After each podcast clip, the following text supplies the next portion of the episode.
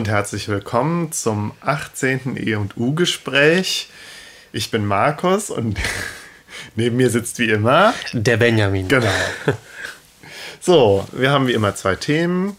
Äh, Benjamin fängt an äh, und zwar wird er jetzt tatsächlich mal über Björk reden. Wir haben es ja lange schon angekündigt und waren uns nie sicher, ob wir tatsächlich mal über Björk sprechen wollen. Aber jetzt hat es sich irgendwie so ergeben. Ähm, Im zweiten Teil werde ich dann über Lee Bowery sprechen. Ja, wird schon wieder schwierig mit der Aussprache. Aber ja. das werden, werden, wir dann ja gleich sehen. Ja. So. Ja, wir wollten das ja eigentlich als Running Gag etablieren, die, die Björk-Folge einfach, immer anzukündigen und nie aufzunehmen. Vielleicht kann man auch ganz kurz schon mal sagen, warum das so ist. Nämlich, wir waren beide eine Zeit lang schon so mm -mm. Björk Fans. Du nie. Du mm. distanzierst dich das da schon von. Das weißt du doch. Das haben wir doch schon so oft besprochen. Wir haben die doch aber gehört. Ja, wir, aber ich war nie Fan. Ich, ich äh, äh, sträube mich dagegen, als Björk-Fan bezeichnet zu werden. Vielleicht auch, weil wir anstrengende Björk-Fans kennen oder zumindest wissen, dass, das, das da, da, dass es das gibt. Das können wir dann ja das da, da reden kommen wir drüber. Genau, da, da geht, darauf läuft es dann vielleicht hinaus, oder? Ja, vielleicht Am besten schon. steigst du direkt mal ins Thema ein. Ich steige direkt ins Thema ein und äh, wir diskutieren dann ein bisschen drüber. Mhm. Ähm, ja, Björk wird am 21. November 1965 in Reykjavik geboren. Ja. In, äh, auf, auf, sagt man auf Island? Nee, man sagt in ich Island. Glaub, du kannst oder? beides sagen, oder? Wenn es um die Insel geht, sagst du auf und wenn es um das Land geht, in. Gut, also in Island. Ja. Ist jetzt also 49 Jahre alt. Aha.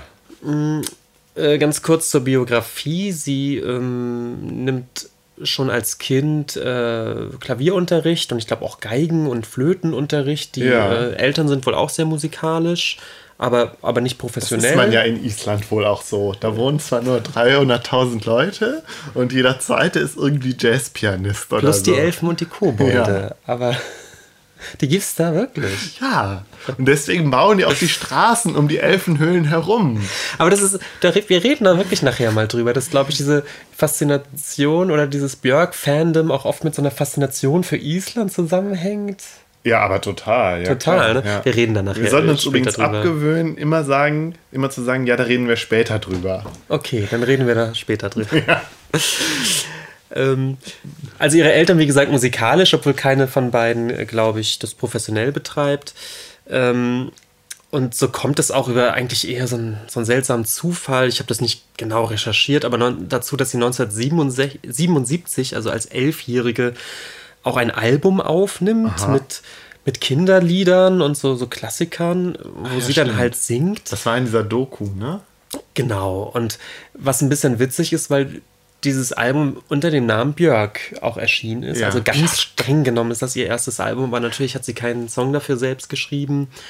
Und ähm, sie sagt auch heute, dass das natürlich eine total groteske Episode eigentlich in ihrem ja. Leben ist und natürlich überhaupt nichts mit ihrer Musikkarriere zu tun hat. Aber immerhin in Island hatte das wohl durchaus auch so ein, so Radio-Airplay. Da lief dann ab und zu mal die elfjährige Björk im, im Radio. Ähm, Interessanter wird es dann aber in den frühen 80ern, ähm, wo Björk in Island sich da so durch die Punk- und Indie-Szene tobt als ja. Sängerin und äh, durch verschiedene Bands, wir haben das vorhin kurz äh, festgestellt, verschiedene Bands mit teilweise unaussprechlichen Namen tingelt und da mit verschiedenen Leuten zusammenarbeitet. Tingelt könnte auch ein Name gewesen sein. ja, so ähnlich, so ähnlich hieß das alles. Ähm, und das tut sie eigentlich seit sie, seit sie 14 ist. Also kann sich das, glaube ich, ganz gut vorstellen, dass es wahrscheinlich mit so Schülerbands losging. Ja. Und dann ist sie dann eben durch die, durch die Clubs gezogen und hat in verschiedenen Punkbands gespielt, die innerhalb Islands vielleicht auch gar nicht so ganz unbekannt waren zum Teil, aber international eigentlich war das noch keine, nichts Erwähnenswertes. Wirklich erwähnenswert wird es dann 1986 mit der Gründung der Sugar Cubes. Mhm. Ähm, auch eine isländische Band, die irgendwie so aus diesem Punk-Umfeld kommt. Ähm, wenn man sich das heute anhört, würde ich mal sagen, das ist Indie-Musik, aber ich glaube, das hat man damals wahrscheinlich so nicht genannt. Mhm. Ähm, die ähm, mit den Sugar Cubes veröffentlicht sie drei Alben Und ähm, die sind auch in England dann durchaus erfolgreich. Also es gibt dann Touren, Europatourneen, es gibt so kleine, kleinere Indie-Hits sozusagen. Und äh, zumindest in Großbritannien sind die Sugar Cubes als Indie-Band wirklich eine, eine, relative Nummer. Das ist also das, wo sie das erste Mal wirklich auf, auf internationalem Parkett mhm. sozusagen als Sängerin ähm, wahrgenommen wird. Mm. Und die Sugar Cubes bestehen bis 1992 und lösen sich vor allem deswegen auf, weil Björk zunehmend äh, komisch wurde. Nein, zunehmend interessierter in elektronische Musik eigentlich ist. Ah, okay. Und ihr wird so ein bisschen das Korsett dieser, dieser angepunkten Rockband musikalisch einfach zu eng. Ja. Ihr wird wohl auch Island so ein ganz bisschen zu eng. Wir haben ja gerade diese Doku gesehen, wo, wo ein, ein Freund von ihr sagt, was glaube ich auch stimmt, als, als Künstler in, in Island hast du irgendwann mit allen zusammengearbeitet. Und das heißt, irgendwie, wenn man sich weiterentwickeln will als Künstler, liegt es eigentlich auf der Hand, dass man Island irgendwann auch verlassen muss. Ja. Und ihr, wie gesagt, wird auch dieses äh, Korsett der, der Rockmusik eigentlich auch ein bisschen zu eng und sie interessiert sich sehr für, für elektronische Musik. Sie hat auch immer nur gesungen. Sie hat jetzt nie irgendwie Gitarre gespielt, oder? Oder doch? Genau. Nö, nö. Also okay. ist eigentlich immer nur Sängerin gewesen. Ja. Obwohl sie eben auch an eigenen Stücken arbeitet. Sie spielt ja, wie gesagt, selbst auch Klavier und äh, schreibt Texte. Und in der Zeit mit der Sugar Cubes entstehen wohl auch eigene Songs, äh, die sie dann aber zum größten Teil auf Halde legt, weil sie, mhm. weil sie schon merkt, das ist halt nicht die Art von Rockmusik, die sie mit, der Sugar, mit den Sugar Cubes spielt. Und 1992 kommt es dann auch zu der Trennung mit den Sugar Cubes. Die Sugar Cubes lösen sich als Band dann auch auf. Und äh, Björk zieht nach London mm. um Solokünstlerin zu werden. Ja. Ähm, und sie taucht da eigentlich direkt in die Musikszene ein und sucht Kontakt zu ähm, Produzenten oder zu Musikern, die damals, Anfang der 90er, dann äh, aus diesem aufkommenden oder gerade mitten, mitten auf dem Zenit seienden äh, Trip-Hop-Szene genau. äh, ja. kommen. Ne? Und äh, sie lernt den äh, Produzenten Nelly Hooper kennen, der mit Soul to Soul zusammengearbeitet hat. So eine. Ja, Hat auch schon gehört. Kennt man irgendwie. Ja. Vor allem aber eben mit Massive Attack. Das ja. ist der Producer von Massive Attack, also einer der bekanntesten äh, Trip-Hop-Bands zu der Zeit. Das war mir gar nicht so klar, dass es da diese, also auch so diese äh, per personale Verbindung gibt zu, zum Trip-Hop. Ich habe immer nur so gedacht, ja, das Björk war halt auch so die Zeit von Trip-Hop, also Massive Attack, Portishead und so, mhm. was ja wirklich Anfang der 90er ziemliches Phänomen war. Also ich, ich weiß, ich habe das ja auch alles gehört. Und ich habe nur gedacht, Björk wäre da so, weil sie halt auch irgendwie elektronische Musik macht, würde sie da so mit drin hängen. Aber dass da tatsächlich auch so eine persönliche Verbindung gibt, wusste ich nicht. Ja, es ähm, irgendwie war es denn naheliegend, aber ich glaube, das liegt auch daran, dass man sich eben wenig mit den Produzenten oder so beschäftigt. Mhm. Man, man kennt die Interpreten, natürlich kennt man Björk, natürlich kennt man, kennt man Massive Attack als Band. Aber ähm, dass dahinter natürlich oft auch Produzenten stehen, die dann so ein bisschen die, die Brücken schlagen zwischen ja. den Interpreten, das, das stimmt. Ja, und Björk war dann ja teilweise, wurde sie dann ja auch irgendwie unter Trip-Hop eingeordnet. Also ich, ich glaube, bei Saturn damals in Köln gab es ein, ein so ein Regal oder ein so ein, wie nennt man das, so ein, wo die Platten so einsortiert sind, so halb hoch, so ein Stapel oder so, mit wo groß Trip-Hop draufsteht. Und ja. da war Björk, glaube ich, auch dabei. Okay. Das ist interessant. Ja. Und sie lernt eben Nelly Hooper kennen, der eben aus dieser Trip-Hop-Szene wirklich kommt als Producer. Ähm, Marius de Vries ist noch ein Name, der auftaucht, mhm. auch als Produzent. Der wiederum hat auch mit Nelly Hooper schon für Massive Attack zusammengearbeitet. Mhm. Ist, ist auch ein Produzent und, und Sagt äh, jetzt nichts, ja. Synthesizer, Frickler. Ja. Ähm, und mit den beiden beginnt sie äh, Arbeiten an, an ihrem ersten Album, die ersten Songs zu machen. Äh, was ihr dann aber wichtig ist, ist eben, dass sie nicht komplett elektronisch arbeiten will, sondern unbedingt auch Jazz-Elemente drin haben äh, möchte.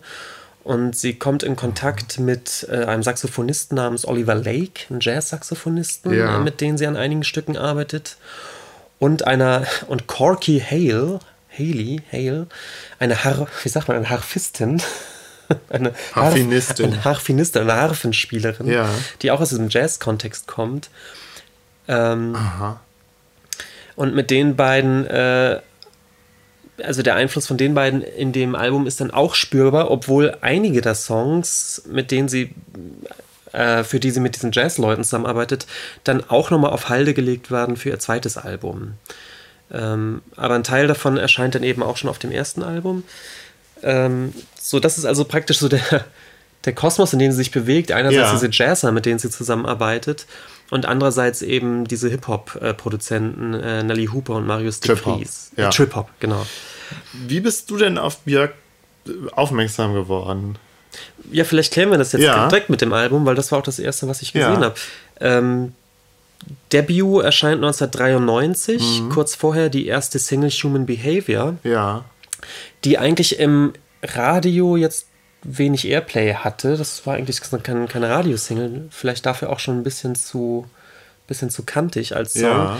Aber das Video zu Human Behavior, ja. so ein sehr aufwendiges Puppe, Puppenanimations- ja, so oder Stop-Motion oder so mit so einem Bären, so einem Teddybären, der irgendwie mhm. zum Leben erwacht. Und so ein bisschen märchenhaft, sehr ja, düster. Auch so ein bisschen genau, so ein bisschen unheimlich. Genau. So ein bisschen Traum, Albtraummäßig. Und das Video lief, kann ich mich auch noch sehr gut daran erinnern, auf MTV rauf und runter. Ja, das total. war wirklich so ein MTV-Hit. Ähm, damals hatten wir zu Hause halt noch kein Kabelfernsehen, aber meine Oma hatte das. Und immer wenn wir dann mal bei meiner Oma waren, bei Familienfeiern oder so, wenn es dann mal langweilig war und meine Schwester und ich dann irgendwie Fernsehen geguckt haben, ähm, lief tatsächlich dieses Video. Und ich weiß, ich habe das bei meiner Oma zum ersten Mal gesehen. Mhm. Und also ich kann mich an dieses Video erinnern, dass, also ich hatte das Gefühl, es lief wirklich äh, alle 15 Minuten.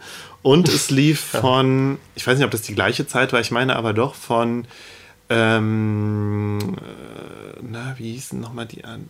Wie hießen die nochmal?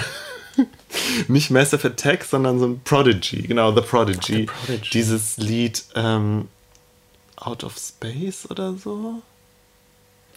Also da kann ich mich jetzt aber nicht auf ein Jahr festlegen. Nee, aber das war Aber 91, 92 kommt schon hin, ja. Auch so um den Dreh und es lief halt auch auf und runter. Ja, so viel dazu. Ich finde es aber interessant, da können wir einen kurzen Exkurs ja. machen, dass, es, dass ich schon auch das Gefühl hatte, als man in den 90ern angefangen hat, MTV extrem zu gucken in Europa, MTV hat so eigene kleine Hits hervorgebracht, ne, die man jetzt nicht unbedingt im Radio gehört hat. Ich weiß nur, dass das damals alles total cool war.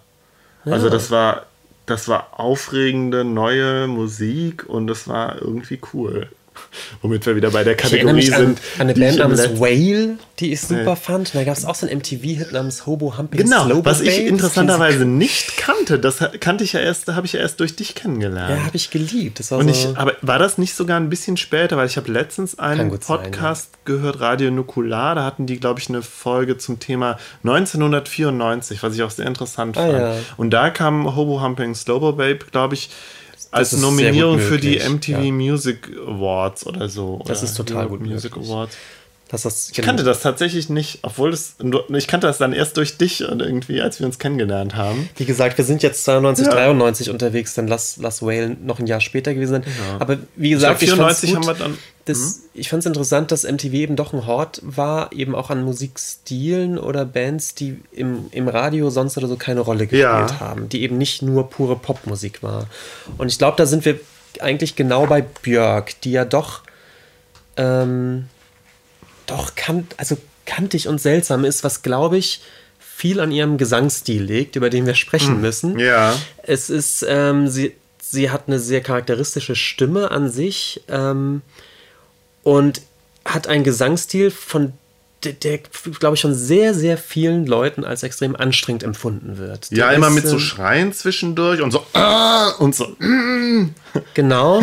Also sie, sie, ja, wie soll man sagen, sie experimentiert viel sehr. mit der Stimme. Sie bricht auch gerne mit der Stimme aus, bewusst. Ja.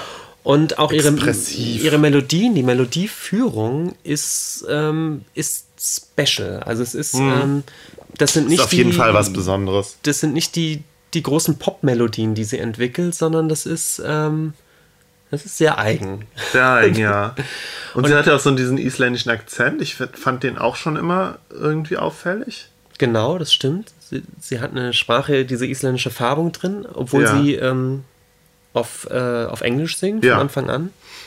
Also als ich glaube früher in den Bands hat sie dann doch auch mal isländisch gesungen, oder? But she has that pronunciation which we always made fun of. Yes, at home in Iceland, yes, got In the 90s we liked like to speak like this sometimes yes. like Björk. Ja, die hat diese Aussprache. Ähm, und ich glaube, dass es äh, viele Leute gibt, die theoretisch mit der Musik von Björk mehr hätten anfangen können, wenn Björk nicht drüber gesungen hätte. Ich glaube, es gibt Leute, die, denen der Gesang immer zu anstrengend Ja, war, die deswegen glaub, Björk, mit Björk nichts anfangen So ein konnten. Fall war ich tatsächlich. Ah ja, okay. Ich kann ja mal auch nochmal einen kurzen Exkurs machen. Ich habe ja damals wirklich, hm, das hast du ja immer gesagt, Frauen, die über elektronische Musik singen. Frauen, die über elektronische Beats singen. Du hast mir doch Genau. sogar mal so, ein, so, ein, so eine CD gebrannt, die so hieß. Okay, okay. Ja, dass ich das ja eigentlich geliebt habe. Aber ich war ja, ich habe ja angefangen mit Tori Amos, die ja eigentlich eher so Klavier und Gesang war. Aber ich mochte von Tori Amos immer ihre vereinzelten elektronischen Sachen oder ihre etwas äh, mehr instrumental, also Sachen mit mehr Instrumenten mochte ich ja viel lieber. Ich glaube, da war ich aber auch eher die Minderheit unter den Tori Amos-Fans. Wir haben gar keine Uhr, ne? Haben Doch. auf- Okay, weißt du, hast du Ja. im Blick. Okay. Ich habe die Uhr im Blick.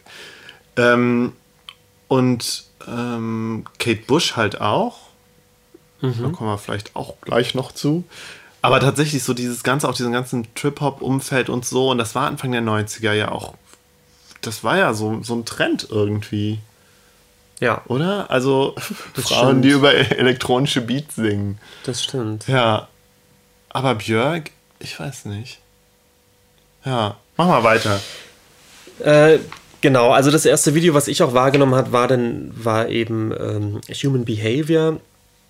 Äh, das äh, Album Debut kam 1993 raus und war ein großer Erfolg. Also es war in äh, Großbritannien ist es auf Platz 3 der Charts gegangen und auch USA. In Kanada hat sich das ziemlich gut verkauft. Also ich glaube Platin in, in den USA, Gold in Kanada. In Deutschland, also ich habe jetzt nicht die ganzen Chartpositionen nachgeguckt, aber es war, es war ein großer Erfolg. Also dafür, dass es eben eigentlich jetzt nicht unbedingt so ein, so ein Radiopop war, war es Ja, ein ich kann mich nicht daran erinnern, das jemals im Radio gehört zu haben. Nö. Spielt, würde ich auch sagen, spielt keine Rolle. Es gab noch zwei äh, große Videos sozusagen, Big Time Sensuality und Violently Happy. Ja. Und auch die liefen auf MTV rauf und runter. Also ich. Welches war das, wo sie eben auf diesem Truck durch New York fährt, das Video? War das Big Time Sensuality? Ich weiß es nicht. Ja, eins von beiden war das. Ja. Und die beiden Songs, also gerade Big Time Sensuality und Violently Happy, waren noch um einiges danciger noch. Die hatten so relativ durchgehende Ja. Dance-Rhythmen, während Human Behavior so ein bisschen trip-hoppiger war. Und ähm, man fand Björk, also ich weiß in der Schule, man fand Björk cool. Also gerade diese etwas dancigeren Sachen, äh, diese beiden Songs mit den Videos, da war sie auch so ein ganz bisschen girly-mäßiger. Total. Es ist interessant, dass du sagst Girlie, weil ich habe gerade nach, ich gerade nach dem Wort gesucht, weil ich dachte, in dem einen Video, da sah sie doch aus wie Marusha. Ja, da, hat, da hatte sie diese, Diese Knoten. diese Knoten auf dem Kopf, diese beiden Zopfknoten. Ja. Und ist dann eben mit diesem Kleidchen. Rock, so einen kurzen Rock über der Hose oder so. Also so dieser Stil. Ja, das war so die Zeit. Ja. Und so Vielleicht sogar ein silbernes Röckchen, man weiß es Das nicht. weiß man nicht. Aber das war so ein bisschen der Stil. Es war schon, es war schon sehr, Stimmt, Girlie. sehr das Anfang der Begriff, 90er, ja. auch vom Stil her, von den Videos Ja. her. Und da kam sie mir auch vor wie so ein, ja, wie so ein, wie so ein lustiges Girly-Punk-Mädchen. So ein Ja, bisschen. interessant, dass ich im Nachhinein das tatsächlich vergessen habe, dass sie da doch wirklich sehr Zeitgeist war zwischendurch. Total.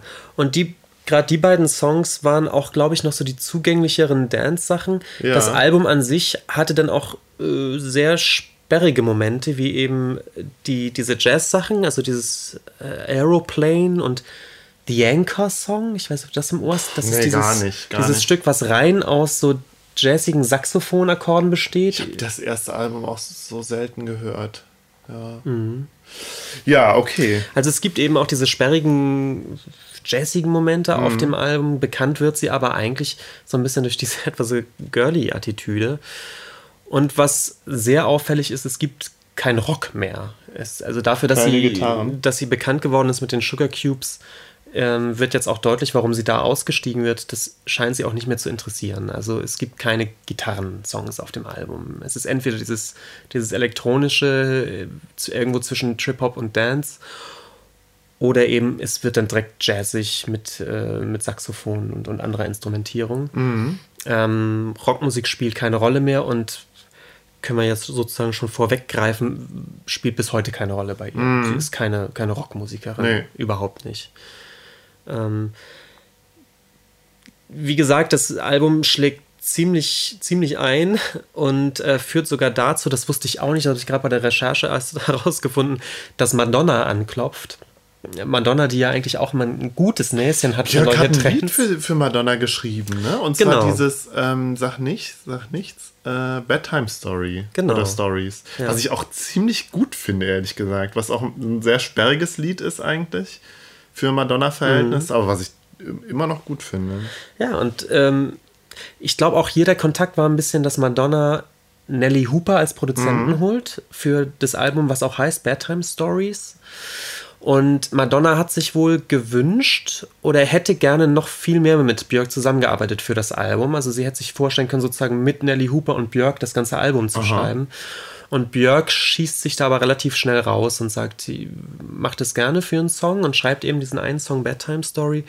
Ähm, macht dann aber, ähm, arbeitet nicht weiter für das Album äh, für Madonna. Sonst ist das Album doch auch eher, also ich hatte das eher so ein bisschen RB-mäßig in Erinnerung, dieses Band. Ist da nicht auch dieses. Da hab nicht reingehört jetzt, das weiß ich nicht. Aber Nelly Hooper ist im Prinzip äh, eigentlich betreut er fast das gesamte Album für Ja. Madonna. Und die einzige Kollaboration dann mit Björk ähm, über Nelly Hooper ist dann eben dieser eine Song Bedtime Story. Madonna fragt sogar für ein Duett an. Hat sich auch vorstellen können, sogar ein Duett zu, Ja, zu schade. singen mit Das Björk. ist ja eigentlich interessant gewesen. Was aber an, an Björk anscheinend scheitert. Ah, da hat sie okay. dann doch nicht so Lust zu.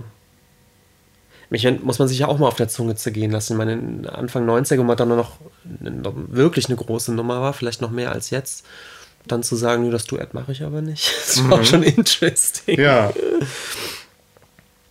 Äh, wusste ich bis gerade auch nicht, ehrlich gesagt.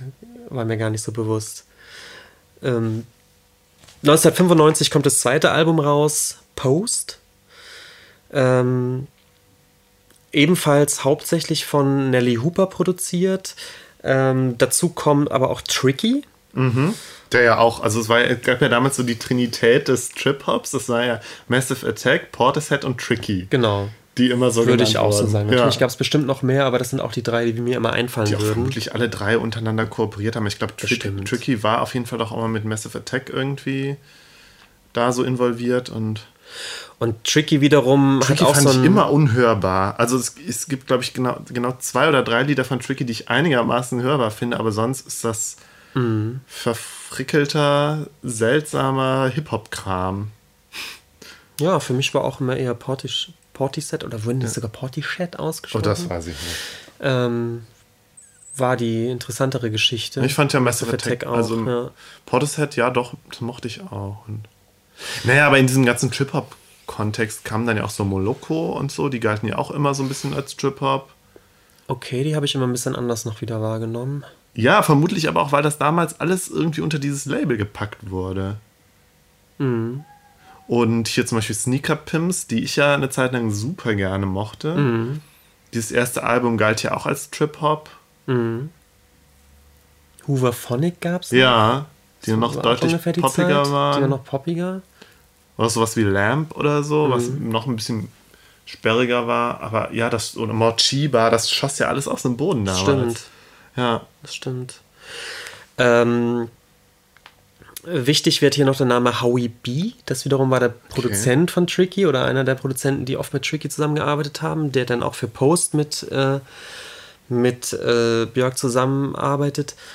Ähm, man muss vielleicht ganz kurz erklären, was diese Zusammenarbeit vor allem immer bedeutet. Und zwar hat Björk selbst immer gesagt, sie kann keine Beats produzieren. Das, das liegt ihr nicht. Sie kann, ähm, sie kann Songs schreiben, ähm, also, also Melodien, Harmonien äh, und so weiter. Aber sie brauche immer Leute, die ihr, die mit ihr an den, an, an den Beats arbeiten, die diese Beats produzieren können. Ja. Was ich ganz interessant finde, weil es, glaube ich, so was Typisches ist, auch so eine Art von, ähm, von Arbeitsteilung, die man, glaube ich, sonst aus Hip-Hop oder so eher kennt. Also da gibt es den, den Rapper oder so, der, der, der die Texte Ja. schreibt und im Prinzip die Songs macht, aber es gibt dann eben den Beat-Produzenten, der die fetten Beats liefert. Ja, okay. Und so ein bisschen so ist sie auch, bloß dass sie eben nicht aus dem Hip-Hop-Bereich kommt, sondern eher sich an diesen Trip-Hop orientiert und diese, diese Art von, von Rhythmik und eben äh, Sounds, die da, die da vorkommen, interessant findet. Und die kann sie selbst sozusagen einfach nicht, nicht herstellen oder braucht da zumindest immer Hilfe und Ja. ähm, sucht sich dann eben sehr bewusst eben diese Trip-Hop-Produzenten, mit, äh, Ah, mit denen okay. sie produziert. Und äh, Post wird auch ein großes, großer Erfolg. Ähm, Army of Me ist, ist so eine Single aus dem Album. Isobel kennt man vielleicht. Hyper Ballad. War da denn nicht auch dieses Stück drauf, was ich so gerne mag? Dieses da I miss- Miss You? Da ist I Miss You drauf. Ja. Da ist Possibly Maybe drauf. Das ist, glaube ich, so ein so der trip-hoppigste Moment des Albums. So eine ganz Also ich mochte dieses I Miss You total gerne, mag ich jetzt auch immer noch. Ist eigentlich eines meiner Lieblingslieder von Björk. Und auf der Post war aber doch auch dieses unsägliche. It's Oh So Quiet. Oh, oh, so furchtbar. Weil da schreit sie nämlich auch so. Ja. Und das ist ja, ich glaube, das ist. Ähm, das ist eine Coverversion aus einem, von einem Musical. Und ich glaube ursprünglich sogar von einem, ist sogar ein deutsches Musical oder ein deutsche, also das Lied ist irgendwie, das ist ursprünglich was Deutsches. Und das, das ist doch auch, das war das nicht sogar ihr größter Hit? Habe ich nicht geguckt, aber es kann gut sein. Auch Dabei fiel das eigentlich so raus aus ihrem komplett restlichen raus. Repertoire und ist vielleicht deswegen so gut angekommen. das ist, man kann es kurz erklären, falls man nicht kennt. Man kann es aber auch schnell gegoogelt. es ist wirklich, es ist so ein Musical-Stück, auch Ja. in so einer, in so einer äh, Big Band-Besetzung, Ja. glaube ich, gespielt. Und ähm, fällt komplett, wie du schon sagtest, eigentlich aus dem Album auch raus, aber irgendwie hatte sie da Lust zu, das zu machen. Ja. Es gibt auch keinen Aufhänger, es gibt, es ist nicht vom Soundcheck oder sonst was, sie hat einfach Lust, dieses Stück aufzunehmen. Und äh, es gibt ein Video dazu. Und auch das ist so, eine, ist so ein MTV, äh, wie sagt man, in die, in die Heavy Routine gekommen Heavy oder so. In Rotation. die Heavy Rotation. Ja. Ähm, das war auch so ein MTV-Hit. Ja. Ja. Total. Ich habe es auch gehasst. Ich mochte das nicht. Ich mochte fast alle anderen. Ich mochte das Album insgesamt super gerne. Das Stück habe ich geskippt. Das konnte ich nicht. Ja, ertragen. ich überlege gerade, ob ich jetzt wirklich die Post auch, ob das auch mein Lieblingsalbum von Björk war oder dann doch die Homogenic. Ich bin mir noch nicht sicher. Ja. Ja, Ähm, also ebenfalls ein sehr, sehr erfolgreiches Album, äh, tolle Videos, Army of Me, Mhm. auch so ein ganz aufwendiges, ziemlich witziges Musical, weiß ich noch. mit dem, mit dem Michel, von dem Michel Gondry, ist das der? Oder verbringe ich die jetzt wieder alles durch, alle das weiß ich durcheinander? nicht. Weiß nicht, wer was gemacht hat. Wäre vielleicht auch ganz interessant. Ja, Ähm, und 1996, so im Zuge der, der, der Post, während sie auf Tour ist, kommt es zu einem äh, Zwischenfall, der, glaube ich, ziemlich prägend für Björk ist. Und zwar ähm, baut ein Fan von ihr, so ein, so ein obsessiver, man könnte sagen, ein wahnsinniger Fan, baut eine Briefbombe oder schickt ihr eine Briefbombe, äh, lässt sie dann zustellen und erschießt sich selbst. Die Briefbombe wird nicht zugestellt, die wird durch die Polizei wohl abgefangen und es taucht dann aber ein Video auf, ein zweistündiges Video, in dem dieser Fan Ricardo Lopez sich selbst aufnimmt, wie er diese Bombe baut und äh, dabei dann eben äh, monologisiert über seine Liebe zu Björk und, und äh, dass sie ja die größte Künstlerin ist und der tollste Mensch auf der Welt und äh, aus irgendeinem Grund muss er ihr jetzt aber dann diese Bombe schicken. Also wirklich total durchgedreht. Und das, dieses Video, das selbstgedrehte, endet damit, dass er sich vor laufender Kamera erschießt. Und aber das äh, ist Björk dann nicht zugestellt worden, oder? Nein. Das hat man dann gefunden in der Wohnung. genau. Ja, krass. Total, also als ich das damals gehört habe, fand ich das total schlimm. Ja, also das ging auch wirklich durch die Presse, war, glaube ich, dann auch Björks Eintritt in diese Yellow Press sozusagen, weil das natürlich eine Riesengeschichte war. Und ähm, das muss ihn natürlich, also kann man sich ja vorstellen, extremst erschüttert haben.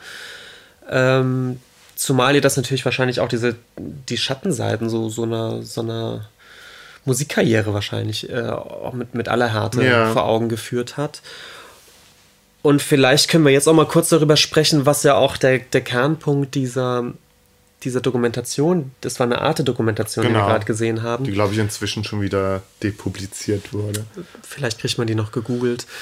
Ähm, und da war der Kernstück ja auch, oder eine der Kernthesen äh, dieses, ähm, der Dokumentation war ja eben, dass sie sehr bewusst auseinanderhält, irgendwie sich als Menschen und eben eine inszenierte Rolle, die sie als, als Künstlerin ausfüllt. Mhm. Und dass diese Schere sozusagen von Anfang an schon existiert hat, aber eben mit oder nach der Post nochmal auseinanderklafft. Also dass sie sich da sehr stark als, als Privatperson eigentlich zurückzieht mhm. und nach außen hin nur noch als Kunstfigur in Erscheinung tritt. Mhm. Und dass diese Kunstfigur dann mit jedem Album natürlich auch ein bisschen ähm, ein bisschen äh, nochmal verändert wird und anders inszeniert wird. Ja, das, das ist interessant, weil ähm, ja, willst du noch mal, also willst du erstmal weitermachen oder sollen wir direkt schon Vielleicht reden wir da jetzt drüber, mhm. bevor ich weiter über die. Oder sollen wir einmal die Homogenic noch machen und dann darüber sprechen? Ja. Hast du denn die anderen, also die Alben, die danach kamen? Ich würde gerne über die Homogenic auch ein bisschen sprechen. Ja. Dann geht es um Dancer in the Dark und die Selma-Songs. Und da würde ich dann mehr oder weniger aufhören, detailliert ja. zu sprechen, weil, das kann ich dann auch kurz erklären, weil ich danach so ein bisschen aussteige, auch aus, ja. aus Björk. Also, ja, genau, dann lass uns das doch zu Ende machen und dann können wir in die Diskussion gehen. Dann gehen wir in die Diskussion. Ja. 1997 ähm, äh, kommt das Album Homogenic raus. Ähm, vorangegangen war, wie gesagt, so ein bisschen dieser, vielleicht auch dieser mediale Overkill und, und diese Geschichte mit Ricardo Lopez äh, was sie dazu veranlasst, so ein bisschen aus London sich auch zurückzuziehen. Sie nimmt große Teile des Albums in Island und in Spanien auf. Also kehrt zurück nach Island und fängt da an, neue Stücke zu schreiben und schießt sich bewusst eben auch aus, aus London, mhm. aus der mhm. Londoner Szene ein bisschen raus. Arbeitet mit Mark Bell zusammen von LFO, also auch so ein Elektronik-Komponisten. Mhm. Äh, der Howie B, von dem wir gerade besprochen haben, ähm, spielt wieder eine Rolle. Und auf dem Album ganz extrem im Vordergrund stehen Streicher. Das ist das Icelandic String Octet, mhm. mit dem sie aufnimmt. Und ich finde, dieses Album lebt auch ganz extrem, mehr noch als die anderen Alben, aus einer ganz interessanten Mischung. Einerseits eben wieder diese elektronischen Beats, die sie mhm. hat, die, eine im Prinzip elektronische äh, Produktion, die dann aber konterkariert wird durch eine akustische Instrumentierung, eben ganz, ganz äh, auffällig diese, diese Streicher, diese Streicherarrangements. Mhm. Das ist so ein, so ein kleines äh, String, äh, String-Oktett, was so auch ganz, ja, so Kammermusik ähnlich sehr im Vordergrund ist bei ganz vielen Stücken. Aber auch viele andere akustische Instrumente, also auch seltsame Instrumente. Sie spielt, glaube ich, auch so eine Glasharmonika, also so, so mit Glas gefüllten. Was waren da denn noch äh, mit für Wasser Lieder auf Gläsern? der Bachelorette? Also dieses Stück Bachelorette selbst, was ich, was ich vielleicht doch noch ein klein bisschen lieber mag als. Äh, Hunter ist da drauf. Als ähm, I Miss You fällt, fällt mir gerade okay. ein. Und ich, ja, ich kann mich nicht entscheiden, ob ich, ob ich Post oder Bachelorette better, besser fand. Yoga ist Der Yoga ist doch auch so ein, so, ein, so ein getrageneres, ruhigeres, auch genau, total melodiöses. The State of Emergency singt ja. Immer. Ist das das in dem Video, wo sie auch so, mit so einer isländischen Landschaft, die so auseinanderbricht und so? Ist das, das weiß ich nicht. Mehr. Oder da, es gibt aber doch noch ein. ein äh, und All is Full of Love ist dann natürlich drauf. Ja, aber gab es nicht noch. Unravel, was nee. du ja hast, wie du gerade gesagt Unravel? hast. Unravel? Habe ich gesagt, dass ich das hasse? Das habe ich gerade noch drüben gehört, da meinst du, das ist ganz schrecklich. Ach so, ich wusste, der, der Anfang ist so furchtbar. Ja, nee, das meinte ich nicht. Ähm, ja, nee, und All is Full of Love ist natürlich total, das Video ist ja super krass. Fand ich zumindest. Müssen wir vielleicht auch kurz erklären, ja. aber vielleicht hat man es auch schon gesehen. Es ist ein, ein Video, in dem eben zwei, zwei Roboterwesen zusammengebaut waren, zwei so humanoide die beide Björks Gesicht haben. Die beide Björks Gesicht und haben. Und auch so sehr, so, so weiß-schwarz, so, so ein bisschen so wie dieses Stormtrooper von Star, äh Star mhm. Wars, nur halt. Und die werden zusammengebaut, ja. wiederum durch andere Roboterarme, so ein bisschen wie man so, so aus so Auto, ja. Autozusammenbauhallen vielleicht ja. kennt. Ähm, und diese im Prinzip dann noch halbfertige in dieser Produktionsanlage steckenden Roboter.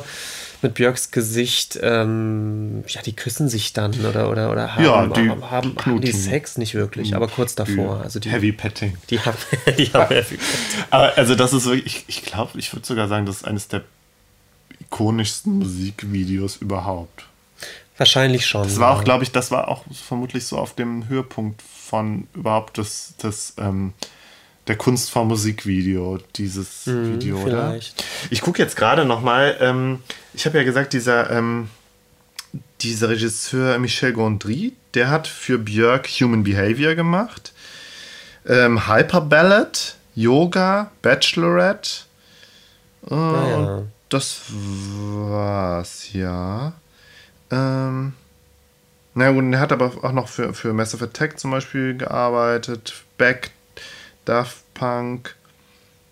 Ja, von Radiohead auch.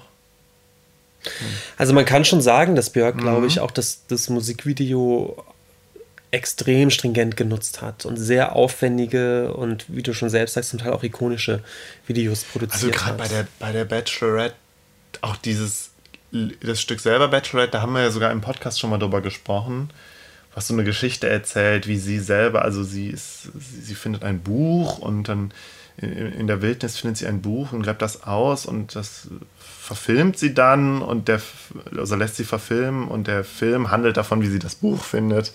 Und genau, seine, seine Zeitschleife. Ja. Äh, der Direktor von All is Full of Love ist Chris Cunningham, habe ich gerade noch ausgesucht. Mhm. Mhm. Mhm. Dies, das Cover übrigens von der, von der Homogenic, wo mhm. sie ja so als Geisha da steht, in so einem Geisha-Kostüm, ähm, das ist von Alexander McQueen. Auch das wusste ja. ich, der ein, ein extrem hipper äh, Modedesigner ja. ist. Oder war, der ist tot. Der ist der tot, ist relativ ja. früh gestorben, genau. Das war mir auch nicht ganz klar. Ähm, auch nochmal so ein Fun Fact: äh, Unravel. Unravel, ja. Also eins der Songs von Homogenic, das hat Tom York dann wohl in einem Interview mal bezeichnet als eins der seiner All-Time Favorites. Mhm. Tom York ist der Sänger äh, von, von Radiohead. Genau. Auch, ja, muss man vielleicht nicht viel zu sagen. Glaube ich, auch einer der, der größten Indie, Indie 90er Bands. Ja, ja, ähm, ja, ja. Wann oder? hatten die denn ihren, wann hatten die denn ihren Höhepunkt so um die Jahrtausendwende eigentlich, ne? Wann ist denn die, die Kid A rausgekommen? War das nicht 2001? Vielleicht ein bisschen später sogar, genau. Um 2000 rum, mhm. eher, genau.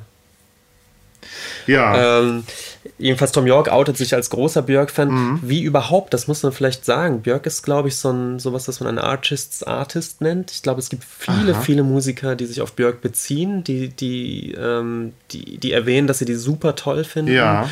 Und Björk ist eine der Künstlerinnen, glaube ich, die am würde ich einfach mal so behaupten, am meisten gecovert wird. Oder es gibt unglaublich ja? viele Remixe von ihr. Ja. Ach so, Remixe, ja. Was vielleicht daran liegt, dass sie einerseits eben, dass, das, dass sie Songs schreibt mit Melodien und so weiter, die man im Prinzip gut covern kann, dass sie andererseits aber eben verwurzelt ist in dieser elektronischen Musik, die ja generell remixed wird, also wo die mhm. Remix-Kultur natürlich immer zuschlägt. Und sie scheint da beides so zu bedienen, dass es von, von Björk ungeheuerlich viele Coverversionen und, und Remixe gibt. Hm. Ich lese mal gerade was aus der Wikipedia vor, aus der englischen.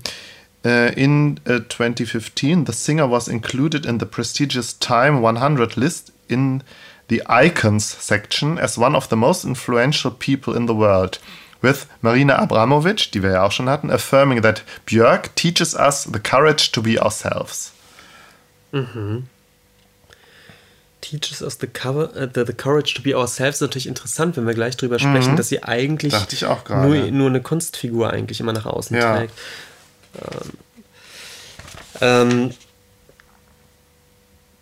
überhaupt über den, über den Musikstil an sich würde ich gern, gern gleich auch nochmal noch mal sprechen, aber vielleicht einmal eben noch abschließend, da wir das gesagt haben. Zwei, äh, Im Jahr 2000 kommt äh, der Film Dancer in the Dark raus von Lars von Trier. Ja.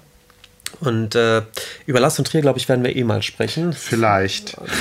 Nö, ich mache das auf jeden okay. Fall. Und ähm, Lars von Trier möchte ein im Prinzip einen Musical-Film drehen, obwohl ein Musical-Film so ein bisschen irreführend ist, aber jedenfalls ein Film, in dem gesungen wird. Und ähm, sie, er fragt Björk einerseits um den Soundtrack für diesen Film, äh, kann sich dann aber eben auch sehr gut vorstellen, sie als Hauptdarstellerin, ja. Schrägstrich Sängerin zu haben, weil wie gesagt, es wird gesungen im Film, die Hauptdarstellerin singt viele Lieder und er stellt sich Björk vor, die zuerst sehr skeptisch ist und sich aber von ihm, glaube ich, so ein bisschen breitschlagen mhm. lässt. Und ähm, sie tut es dann aber tatsächlich und spielt eben die Hauptrolle in dem Film Dancer in the Dark. Und Ein super trauriger Film. Der erste Film, bei dem ich richtig geweint habe am Ende. Der Film ist, äh, ja, so wie viele Lars von Trier-Filme, emotional unglaublich hart mhm. durchzustellen. Tief traurig, völlig deprimierend. Wir spoilern den aber jetzt nicht, Wir oder? spoilern den nicht. Aber eben, das muss man vielleicht schon sagen, dass, dass die Grundstimmung des Films ist düster und auch der Outcome mhm. ist düster. Also in diesem ganzen Film gibt es eigentlich überhaupt keinen Lichtblick. Ich fand den äh, deswegen auch schrecklich irgendwie, einfach weil mhm. er einen so mitgenommen hat. Aber da reden wir vielleicht wirklich nochmal drüber, wenn wir über Lars von Trier sprechen. Auf jeden Fall. Ähm, äh, hat sie da dann ja auch, also, zumindest ähm, auf dem Soundtrack, also äh, auf der CD mit Tom York ein Duett gesungen. Genau, in I've dem, seen it all. Ja, in dem Film taucht Tom York nicht auf, das ist ein, der, ein Schauspieler singt da seinen Part, aber auf dem Album singt Tom York dann da. Mhm. Ich glaube, das ist aber die einzige äh, Kooperation, die die beiden hatten, soweit ich weiß. Genau, der Soundtrack übrigens heißt nicht Dancer in the Dark, sondern heißt Selma's Songs. Ja. Selma ist die Hauptfigur in dem Film mhm. und äh, der Soundtrack heißt Selma's Songs, relativ kurz, glaube ich, sieben oder acht Stücke nur. Kann sein, ja. Komplett von, von Björk ähm, äh, gemacht und im Prinzip auch wieder diese elektronischen Beats, die sie, die sie halt hat, plus eben in diesem Fall zum Teil recht aufwendig ein recht großes Orchester, glaube ich. Also das, was bei was bei Homogenic eher noch dieses, dieses Kammerorchester aus ja. oder dieses Sek acht, acht Tet ist, das ist dann jetzt auch ganz gerne mal das, das relativ große Orchester für, für das Album. Fand ich übrigens auch super, das Album eigentlich. Ähm, äh, genau, I've Seen It All, das Duett mit, mit Tom York äh, ist vielleicht noch relativ bekannt. Die beiden performen das auch bei den Oscars 2001, Aha. bei der Oscarverleihung. Und Fun Fact: Da trägt sie das berühmte Schwanenkostüm. Das Schwanenkostüm, genau. Das berühmte Schwanenkostüm. Es hat übrigens einen eigenen Wikipedia-Eintrag, zumindest in der englischsprachigen. Super, ne? Ja, ist aber nicht, das ist nicht von Steve McQueen gemacht worden. Ich hätte jetzt gedacht, er hätte das gemacht, aber nee. Habe ich nicht geguckt. Ja. Nee, okay. Nee, ich glaube, ein slowakischer äh, Modedesigner. Ich weiß es aber auch nicht genau. Sie wird dann im gleichen Jahr oder vielleicht ein Jahr später gefragt, ob sie das, ob sie Gollums Song performen ja. will für den zweiten Herr der Ringe-Filme. Äh, was sie vielleicht sogar gemacht hätte, wenn sie dann nicht gerade hochschwanger gewesen wäre. Ah, das okay. war jedenfalls der Grund, weswegen ja, sie Ja, aber dann hat das ja die Emiliana Turini gemacht, die ja auch Isländerin ist. Ja. Und auch äh, ähm, so aus dem ganzen Trip-Hop mhm. Umfeld, die ich auch ganz gerne mochte damals. Und vielleicht auch so ein bisschen so eine Björk-Epigonin. Also mit Sicherheit ist sie eine Björk-Epigonin. Mhm. Und es gab, es gibt ja auch so zumindest das Phänomen der isländischen Musiker. Mhm. Und es gibt ja auch, äh, ähm, wie heißen sie nochmal? Na? Shigoros. Shigoros, genau. Oder wie auch immer man die ausspricht. Die ja, ja auch ziemlich bekannt wurden und auch Klar. irgendwie gar nicht so unähnliche Musik machen. Also, Ach, naja, naja, nee. Die haben ja überhaupt keinen Elektronikanteil. Haben sie gar nicht? Nö, würde ich okay. jetzt so behaupten. Also die haben vielleicht einen Synthesizer, also die haben so Orgel-Synthesizer-mäßig. Ja, zumindest bedienen die auch viele isländische Klischees, finde ich. Klar, aber es ist eben, na, ja. Mhm.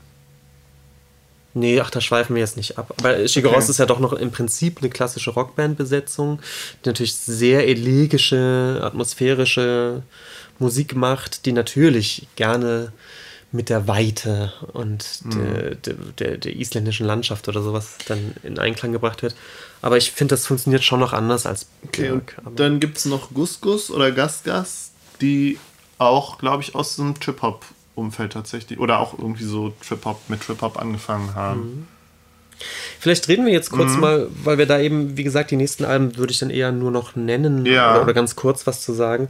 Weil für mich ist die Hochzeit von Björk, in der ich die auch, auch extrem äh, viel gehört habe und auch wirklich toll fand, war wirklich so vielleicht dieses Triple Post-Homogenic und für mich eigentlich sogar noch Selma Songs, obwohl da glaube ich schon viele so ein bisschen aussteigen.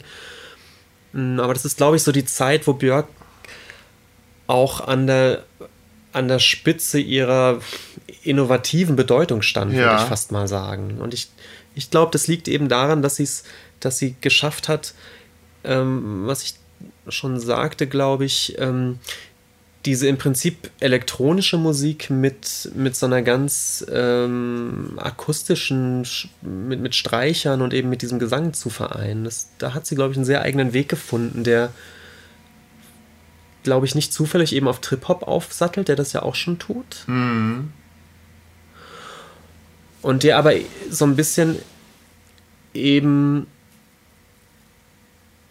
mh, mm, eine andere Art war, elektronische Musik zu machen als, als eben Techno oder wirklich elektronische Musik. Ja. Sondern eben das Verband mit so einer, mit so einer, mit so einer eigentlich sehr, sehr akustischen und analogen Ästhetik dann irgendwie auch. Das fand ich immer cool. Mm, ja. Ähm, aber also da haben wir ja auch im, im Vorgespräch schon drüber gesprochen, dass ich, dass ich Björk ja auch so ein bisschen einordne in diese äh, 90er Jahre Singer-Songwriterinnen, also mhm. weibliche, mhm. also Frauen, die Musik machen. Mhm. Und dass das ja, also ich äh, habe schon das Gefühl, das war in den 90er Jahren auch so, so, so ein Ding halt. Und Björk war da ganz vorne. Es gibt doch dieses berühmte Foto, wo Björk, äh, Tori Amos und PJ Harvey irgendwie zusammen fotografiert wurden. Okay. Ja, es ist, ich kann dazu so wenig sagen, weil ich, ähm, weil ich generell ähm, diese Art von, von Musik wenig gehört habe. Ich, mm, ja, ich ja schon. ich genau, ja total. Eben. Und ähm, ja. Ja, aber dann lass uns doch jetzt mal über das Image von Björk sprechen. Wir reden jetzt über das Image von Björk und das Schwanenkostüm. Weil ich finde, das, das gehört so, so dazu, zu dem ganzen Phänomen, das Image. Oder sie, sie, wie sie, sie ihre, die Kunstfigur Björk. Oder, also das, also für mich hat das teilweise ja wirklich ihre Musik schon fast, also wenn die Musik nicht, nicht äh, größt, also ich gestehe das ja zu, dass, es, dass die Musik größtenteils wirklich super ist. Aber ich fand das Image und diese Persona, ja, hat das immer so nicht überwogen, aber das hat immer sehr, sehr eine gro sehr große Rolle gespielt und spielt es immer noch. Spielt es, glaube ich, ja auch. Also, wie wir schon sagten, sie hat einen großen visuellen Anteil oder legt auf den visuellen Anteil ähm, ihrer, ihrer Kunst ganz großen Wert. Sie hat diese Videos. Ähm, wir haben noch gar nicht über sie als, als Live-Künstlerin gesprochen. Ich habe sie nie selbst live gesehen, aber alle, die sie gesehen haben, sind immer völlig von den Socken, weil sie, ah. weil sie wohl eine wirklich gute Performerin ist. Ein Freund von uns ist. ist doch sogar, also ist doch sogar mal nach Amsterdam mhm. gefahren und hat dann da nach dem Konzert noch irgendwie eine Nacht in der Stadt verbracht, weil, weil sie sich kein Hotel leisten wollten oder konnten. Mhm. Und sie, sie tritt, sie ist da, sie ist, glaube ich, sie ist schon so eine Vollblutmusikerin. Ich glaube, sie, sie sucht sich wirklich, sie, sie, das sind aufwendige Shows, wo sie ganz oft eben mit, ja. mit Big Band oder eben mit Streichern und mit, mit vielen Musikern auf der Bühne steht und, und mit, mit Chören teilweise. Sie arbeitet ja später dann auch mit, mit, mit, mit ethnischen Chören zusammen und ähm, also da passiert ziemlich viel und da legt sie, glaube ich, auch großen Wert drauf, live auch irgendwas auf die Bühne zu, zu bringen, was sehr besonders ist also auf der Schiene, glaube ich, ist sie, ist sie sehr Vollblutkünstlerin. Und auf dieser visuellen Schiene sind es natürlich die Videos und die, die Kostüme. Die, die, die wirft sich gerne in ausgefallene Kostüme. Mhm. Und, ähm, und auch teilweise Maskeraden und sie läuft auf äh, sehr aufwendig geschminkt rum. Es gibt also so sehr fantasievolle äh, äh fantasievolle Make-up-Kostümierungssachen äh, von ihr für, für irgendwelche Shows oder, oder, oder eben Auftritte, die sie hat. Das gehört schon alles dazu. Ja, also wir, wir können auf jeden Fall festhalten, dass, dass Björk halt so eine, ja, Allround-Künstlerin, weiß nicht, ob man das sagen. Also sie hat auf jeden Fall, sie bedient irgendwie alle Register, ja? ja. Also Musik auf jeden Fall, dann das Visuelle in den Videos, ihre Kostüme und so. Mhm. Mm. Also von daher wird sie auch wirklich zu. Sie ist halt nicht nur irgendwie eine Popsängerin, also sie ist halt wirklich Künstlerin und tritt mhm. halt so auch in Erscheinung. Mm, aber mit Image meinte ich tatsächlich noch, und das hängt natürlich damit zusammen, so ihr, ja, was, was, was wird mit ihr verbunden? Also wie wird, als, als was, oder tritt sie in Erscheinung? Ich, also, worauf ich hinaus will, ist, dass ja, das ist ja so ein Klischee, dass immer, wenn über Björk gesprochen wird, dann ist es irgendwie die Elfenfrau oder so die, ne? Also es gibt ja diesen ähm, Comic von Katz und Gold, den wir auch beide, beide total super finden, wo es irgendwie darum geht, also das, das geht irgendwie darum, so, ähm, Berliner Frauen, die von Björk genervt sind oder so. Genau. Die gründen einen Verein und treffen sich dann und um über Björn um, über Björk abzulästern, genau. Und dann, dann kommen diese ganzen Klischees dann, ne?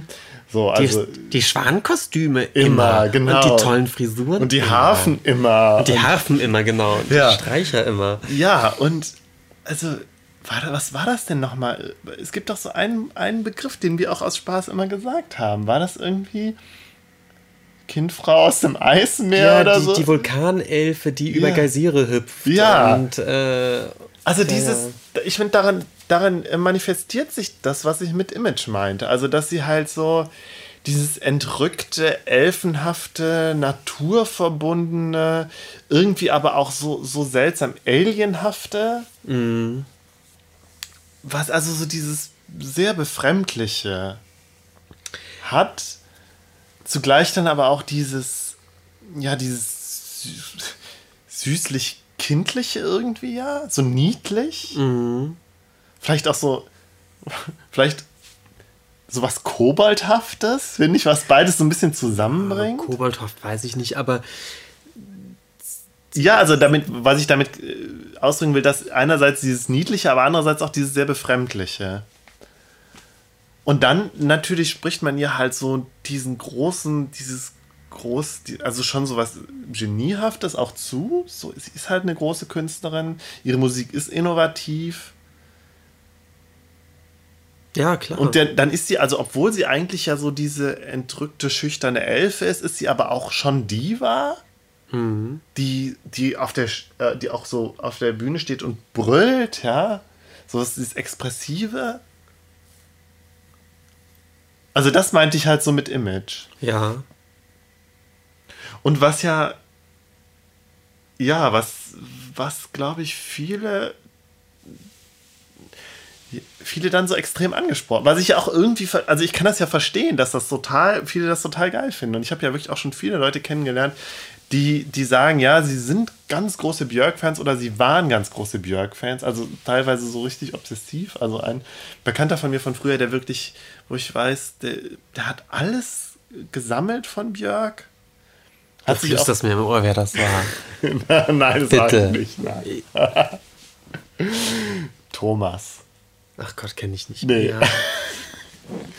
ja, auf jeden Fall das ist ja, also die Björk-Fans an sich sind ja, sind irgendwie so in meinem Leben damals ja schon zu so einem Klischee geworden. Ja, das stimmt. Und ich, ich weiß auch nicht. Das stimmt. Aber das war auch gerade in der, in der, in der Homo-Szene war das ein Thema. Ja, oder? ja, das, das da war, war halt ein großes Björk Thema. war halt so die, die Indie-Madonna irgendwie. Ja, das ist ja vielleicht ein guter ja, Begriff, ja. ja. Und ich meine, ich, ich habe ja damals halt, habe ich halt die Olle Tori Ames gehört und ich kann dir auch gar nicht so genau sagen, warum ich Tori Ames jetzt lieber gehört habe als Björk. Also da, das, das, das, das weiß ich. Also ich, ich habe ein paar Anhaltspunkte, aber ich kann es dir nicht genau sagen. Vielleicht, weil ich irgendwie Tori Ames vor Björk gehört habe und dann später dass ich das Gefühl hatte, alle finden Björk so unglaublich viel toller als Tori Ames. Wenn Tori Ames halt so ein bisschen langweilig ist mit ihrem Klavier und so. Wenn ich auch fand, Tori Amos hat Lieder gemacht, die auf jeden Fall an Björk rankommen. Mhm. Aber sie hat halt, die, Tori Amos hatte nie dieses Image, vielleicht war es das. Tori, Tori Amos war ja auch eher so ein bisschen die Introvertierte, die am Klavier sitzt und so säuselt. Mhm. Die hatte diese, diese Künstleraura nicht so. Nee, das, das ist Stichwort Kostüme. Die, genau. Und man muss genau. aber auch mal sie sagen. War, Tori Amos war, hatte nicht diese Art von, von Dievenhaftigkeit. Aber auch rein musikalisch muss ich sagen, das sind natürlich auch schon, schon verschiedene Dinge. Tori Amos ist da ja doch noch eine viel altbackeneren Singer-Songwriterin ja, ja, am Klavier. Ist sie, ist sie obwohl ja, ja. Björk allein schon vom, vom, vom Sound her, von der Produktion her so doch um einiges innovativer und moderner ist und auch sein will. Ne? Also die Deswegen war ich, fand ich ja so toll, als Tori Amos dann auch mal ihre experimentelleren Sachen gemacht hat. Und, und war dann umso enttäuschter, dass sie das nicht weitergeführt hat. Ja, ja. Ja. Naja, und, und natürlich, ich mochte ja immer Kate Bush. Und Kate Bush war ja irgendwie so die Generation vor Björk. Das war ja irgendwie die, die, die Björk der 70er und, und 80er vor allen Dingen. Ja, und als solche, glaube ich, auch so eine Säulenheilige, das stimmt. Ja, und. Ähm, Aber eine, die wir natürlich nur noch retrospektiv mitbekommen haben. Ne? naja, inzwischen ja dann doch. Also, als ich Björk, äh, Kate Bush angefangen habe zu hören, hat sie ja wirklich über Jahre hinweg kein Album rausgebracht. Ich weiß gar nicht, über zehn Jahre oder so. Und dann halt wirklich, ähm, ich glaube 2004 oder 2005 kam dann ja seit langem das Album, das erste Album dann wieder raus von, von, von Kate Bush. Mhm. Was dann auch, ja, zwar immer noch schön war, aber halt nicht mehr so krass eingeschlagen ist. Ja, ja, ich weiß auch gar nicht. Wir, wir beide hören, haben Björk dann aufgehört zu hören. Also ich habe sie ja sowieso, ich habe sie zwar schon gehört, aber ich habe sie nie verehrt. Ich habe immer nur vereinzelte Lieder von ihr gerne gehört. Aber das ähm, möchte ich jetzt auch nochmal ja. gerade rücken. Ich, also, wenn, wenn du das unter Björk-Fan mhm. verstehst, war ich auch nie Björk-Fan. Okay. Ich habe die bloß eine Zeit lang, fand ich die Musik super gut und ich habe die rauf und runter gehört mhm. zu Hause. Mir wäre aber nicht im Traum. Nee, ich, ich, ich, äh, ich, wirklich nicht. Mir wäre nicht im Traum eingefallen, ein Poster von ihr aufzuhängen. Ja. Also, erstens war ich aus dem Posteralter ein bisschen raus und ich fand diese, diese Show, diese Inszenierung, so, das hat mich nie interessiert. Das hat mich absolut nicht interessiert. Ich habe sie ja noch nicht mal live gesehen. Ja, ähm, wir waren ja beide nie so die, die, äh, die Fans von so von Shows, also von Showhaftigkeit. Ja, und von, von dieser Abfeierei. Ich ja. glaube, wir sind so sehr bewusste Musikhörer und können uns dafür Sachen auch total begeistern, die wir dann super gerne hören. Aber ich habe dieses, ähm, diesen, diese Personenverehrung oder jemand nee, als Künstlergenie äh, verehren, nee das hatte ich nicht. Das habe ich selbst mit meinen absoluten Lieblingsbands nicht. Ich, ich höre jetzt, ist mein, mein absoluter Favorite mhm. seit Ewigkeiten ist Ben Folds, der so ein Musiknerd ist. Ja. Das ist vielleicht so ganz, ganz bezeichnend. Das ist so ein total unspektakulärer Brillentyp, der am Klavier sitzt. Ja. Ich, ich bin großer Musikfan, aber ich neige nicht so zu dieser Idolisierung so.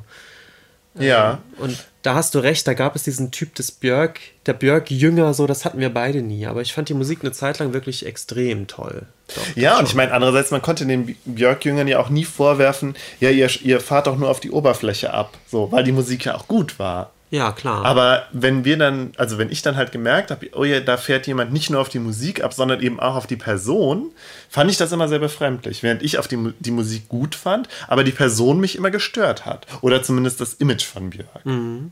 Und dann sind wir ja bei der Frage, was in, diesem, was in dieser Doku ja so beleuchtet wurde. Dieses Verhältnis bei Björk zwischen ähm, ihrer Privatperson und ihrer Künstlerpersönlichkeit oder dem, was sie, was sie präsentiert. Ja. Und der, ähm, die Doku sagt ja, ja, sie hat ja, sie war ja, hat sich persönlich immer zurückgehalten und das, was sie präsentiert hat, war immer ihre Kunstfigur. Tatsächlich bis auf das allerneueste äh, Album, dieses Vunikura, wo sie dann mal ein bisschen persönlicher wird. Ja, aber wohl sie natürlich letztendlich auch mega inszeniert im Video auftaucht mit dieser, mit dieser riesen Vulkanfrisur und sonst was, da ist sie ja auch schon wieder voll, voll in der, in der äh, Kostüm- und Make-up-Hölle. Ja, aber das heißt ja nicht, dass sie nicht, dass sie das nicht, dass da nichts Persönliches drinsteckt. Also ich finde, man muss, man muss da so ein bisschen, ja. man muss da so ein bisschen unterscheiden. Und das, da habe ich mir im Vorfeld jetzt auch ein bisschen Gedanken gemacht, wenn man über, über so in, im Zusammenhang mit, von Popmusik über Authentizität redet. Worum geht es da? Also geht es einfach, ist das die Frage nach dem, du hast irgendwie einen authentischen Ausdruck deiner Persönlichkeit, was ja so eine Vorstellung ist, mhm. die glaube ich, sehr, also wo man von Authentizität sprechen kann. Du, also diese Vorstellung, du hast irgendwie deine Gefühle so und dein Erleben und das drückst du halt aus in deiner Kunst. Mhm. Ähm, das ist die eine Sache. Und die andere Sache ist dann ja eher, was für ein Typ bist du oder was für ein Typ stellst du da? Also bist du eher so der zurückhaltende Typ, dem mhm. du dann vielleicht mehr Authentizität äh, zuerkennen magst? Wie so ein Ben Folds? Oder bist du halt einfach ein expressiver Typ? Ja. Äh, also in, in dem ja, Bild zusammen verstehe. kannst du Björk natürlich, äh, kannst du natürlich sagen, sie ist, ähm, sie ist authentisch, weil sie halt ihre Gefühle authentisch ausdrückt und das halt in ihrer Kunst macht. So. Ja, was mich aber ich habe aber auch ganz Gefühl, würde, ich das sagen, noch nicht so ganz, was ich zu dem Thema Authentizität sagen wollte, noch nicht so ganz. Ähm, ich gucke nochmal gerade, was ich aufgeschrieben habe. Aber sag du erstmal, was du sagen wolltest. Was, was mich an dem Begriff Authentizität in Bezug auf Björk stört, ist, dass sie eben, was dagegen steht, ist, dass es ein Höchstgrad an Inszenierung und Theatralik ist. Und auch, auch die Songs, die dann vielleicht über Trennungsschmerz handeln, sind höchst metaphorisch, sind ganz theatralisch. Weißt du, es ist ja nie die, die kleine Klavierballade, in, ja. in, in, der sie, in der sie ihren Kummer besingt. So funktioniert es nicht, sondern es ist die große, auch im Kostüm mit riesen Frisurenperücke vorgetragene Ballade über den Schmerz des Liebenden. Also weißt du, es ist so theatralisch, dass mich dieser Begriff Authentizität wird mir da nicht in den Sinn kommen, weil es einfach so wahnsinnig aufgebrezelt immer auch vorgetragen wird. Also, weißt du? Man hat nie das Gefühl, sie, sie singt da so ein bisschen ihre Tagebucheinträge, sondern es ist immer höchst artifiziell und sie steht bei diesem Vulnikova-Album. Aber dann stellst du jetzt Authentizität und Kunsthaftigkeit gegenüber oder ja, Artificialität. Genau. Okay, das würde ich noch das nicht unbedingt. Weil dann würdest du ja den authentischen Künstlern auch ein bisschen die Künstlerhaftigkeit absprechen, oder? Boah, das ist jetzt schwer, aber ich meine, wenn man, wenn man sich, was ich immer, wofür ich immer denke, der Begriff Authentizität mhm. ist praktisch gemacht sozusagen für eben die Art von Singer-Songwriter, die mit einer Gitarre auf der Bühne stehen und ähm, sich, sich ihren Kummer von der Seele singen. Ja, mhm. da würde ich sagen, dass das wäre so für mich das ähm, zugegeben ausgetretene Klischee von einem authentischen Künstler. Ja, ja. ja. Ähm, Aber diesem Klischee gegenüber, also dem Singer-Songwriter-Klischee, der mit seiner Gitarre vorne steht und oder zumindest mit seiner Band von ja, auch noch. Dem gegenüber steht doch eigentlich das Klischeebild des überproduzierten Popstars, wie zum Beispiel Madonna. Dem, dem man ja jedwede Authentizität absprechen würde in jedweder Hinsicht, weil sie äh, ja Lieder singt, die sie nicht selber geschrieben hat. Mhm dann würde ich aber um, Björk weder der einen noch der anderen. Genau. Also da, da, das funktioniert dann noch anders. Vielleicht kommen wir mit dem Begriff der Authentizität dann auch nicht weiter. Nee, Weil für mich, auch nicht. für mich ist Authentizität, Authentizität und Inszenierung eine Art von Gegensatzpaar. Und ich glaube, du würdest, was würdest du denn ans, ans andere Ende der Authentizität stecken? Das, das das Popprodukt oder, oder ja vielleicht tatsächlich eher. Und ich glaube da, da nähern wir uns allein da haben wir tatsächlich auch verschiedene Vorstellungen von dem Begriff gerade deswegen nee ich glaube man kann man kann da ist, man kann da mit zwei zweierlei Argumenten ja ja, es ja. Ist, aber es ist schwierig. Ich glaube ja. man, man man kommt mit so einem mit so einem, mit so einer eigenen mit so einer einfachen Gegensatz ja, behauptung nee, glaube ich nicht weiter. merke ich also ich hatte zumindest als ich so überlegt habe darüber nachgedacht habe was das faszinierende an Björk ist habe ich und zum Beispiel auch im Vergleich zu Madonna jetzt, habe ich gedacht, ja, das ist, ihr wird zugesprochen, dass sie eine, also lass mal authentisch mal weg, aber dass sie eine Künstlerin ist. Dass sie das selber macht, dass das aus ihr kommt, ja. ja dass sie sich selbst erfindet, ja. sozusagen im Gegensatz zu Madonna, die halt halt holt sich halt Produzenten und das ist nicht alles, kommt nicht alles aus ihr selbst. Aber bei Björk ist es so diese Vorstellung, das ist so, das kommt aus ihr, sie schöpft aus ihr selbst und aus sich selbst und. Ja, sie ist das Künstlergenie. Sie ist das also, Künstlergenie, genau. genau da ja. sind wir bei, wieder bei diesem Klischee. Auf jeden Fall. Und ähm, ich glaube, das ist es, was fasziniert. Und da, wo dann da aber halt auch immer so dieses, diese Frage äh, drin steckt, ähm, ist es jetzt tatsächlich das, was sie tatsächlich denkt, oder ist es halt alles eine, eine künstlerische Umformung, meinetwegen eine Sublimierung oder so? Wo du ja sagst, ja, sie singt in das sind Metaphern. Ich würde ja sagen, es, ja. Ist, es ist immer eine sehr mhm. künstlerische, wie du schon sagst, eine, künstlerische äh, Umwandlung oder Bearbeitung dessen, mhm. was sie bestimmt auch selbst umtreibt. Da gebe ich dir recht. Das sind ja mhm. keine fiktiven Geschichten, sondern es mag genau. schon sein, dass es, dass es um ihren Trennungsschmerz geht.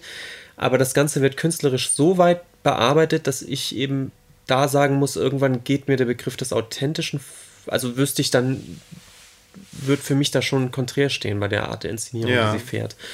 Aber vielleicht ähm, ist auch ähm, der Begriff dann einfach nicht, nicht gut. Wir sind jetzt an dem Punkt, wo ich was dazu sagen könnte, warum ich Björk nicht, nicht mag. Also abgesehen davon, dass ich ihre Stimme anstrengend finde und da keinen Zugang zu finden konnte und dass ich sie auch nicht gut sehen kann, also ihren ganzen Habitus und wie sie in den Videos auftritt, wenn sie singt und so, dass ich das einfach nicht, nicht gut sehen kann. Sondern mhm. dass, dass mir noch, also beim Sehen dieser Doku mir noch so ein Gedanke gekommen ist, der jetzt also vielleicht auch wirklich ein bisschen, bisschen ähm, weit hergeholt ist, aber der mir halt so kam. Soll ja, ich, ich bin gespannt. Ja. ja, also soll ich einen Trommelwirbel einbauen? Nein, also in diesem, in diesem, in dieser Doku wird speziell, also unter anderem auf ein Video eingegangen, nämlich das zu Isobel. Das ist auf der Post, ne? Ja, ja, ist es, aber ich habe das Video gerade überhaupt nicht nee, vor Augen. Nee, nicht, genau, es ging gar nicht um das Video, sondern um das Lied. Also das, dem Ach so, diese, diese. Da wird auch ganz ja. eindeutig gesagt, also Björk erzählt, also schlüpft halt in diese Rolle dieser Isobel, das ist eine Kunstfigur, so, und das Lied hat halt auch ein Freund von ihr geschrieben mit ihr zusammen. Den Text zumindest. Genau, und Isobel genau, ist halt äh, dann halt so eine äh, Geschichte von einem Mädchen oder einer jungen Frau, die eben aus der Wildnis kommt und dann irgendwie in die Großstadt geht und da irgendwie dann total verstört ist von dem, was in der Großstadt so passiert. Mhm. Und sich dann aber so ein bisschen dann so wehrt oder recht oder so, also an der verstörenden Großstadt. Ja. Also konkret, wie ist das? Sie, sie, sie schickt irgendwie dann, also das ist natürlich alles der Märchenhaft, sie schickt dann irgendwie so Motten oder so zu sie den. genau, sie, sie schickt Motten in die Großstadt mhm. oder lockt sie in die Großstadt, wie auch immer. Und diese Motten fliegen den Leuten dann so pendelartig vor den, vor den Augen rum, um die sozusagen aus ihrem Großstadttunnel zu reißen und genau. um den Leuten dann so eine Art, äh, die aufzuwecken, wenn man so möchte. Genau. Die aufzuwecken aus, aus ihrem Großstadttrott und zurück zur Natur zu führen, sozusagen. Und ich finde, da steckt natürlich so eine ganz, also so eine ganz plumpe Zivilisationskritik drin, einfach so. Aber halt auch so eine, so eine Aggression, finde ich. Also so das, das, das, kleine, das kleine Naturmädchen, was in die Stadt kommt und dann so durchgerüttelt wird, dass es dann aber nicht sich schüchtern zurückzieht, sondern irgendwie Aggressionen entwickelt und denkt so, ich, den zeige ich's und so. Also so eine gewisse Selbstgerechtigkeit. So. Und ich habe dann gedacht, ja, irgendwie, auch wenn ganz klar ist, dass das, dass das jetzt ihr, ihr Kunstwerk ist und auch diese, was sie da erzählt in, in Isabel, dass sie halt, also dass das, dass das natürlich nicht sie selbst ist, sondern eine Kunstfigur. Aber ich habe gedacht, ja, irgendwie diese Geschichte passt doch zu dem Image von Björk. Total, natürlich. Und dann habe ich auch wieder dran gedacht, da habe ich mich damals so drüber aufgeregt. In, in einem Interview hat Björk sich mal irgendwie über das Thema Walfang geäußert.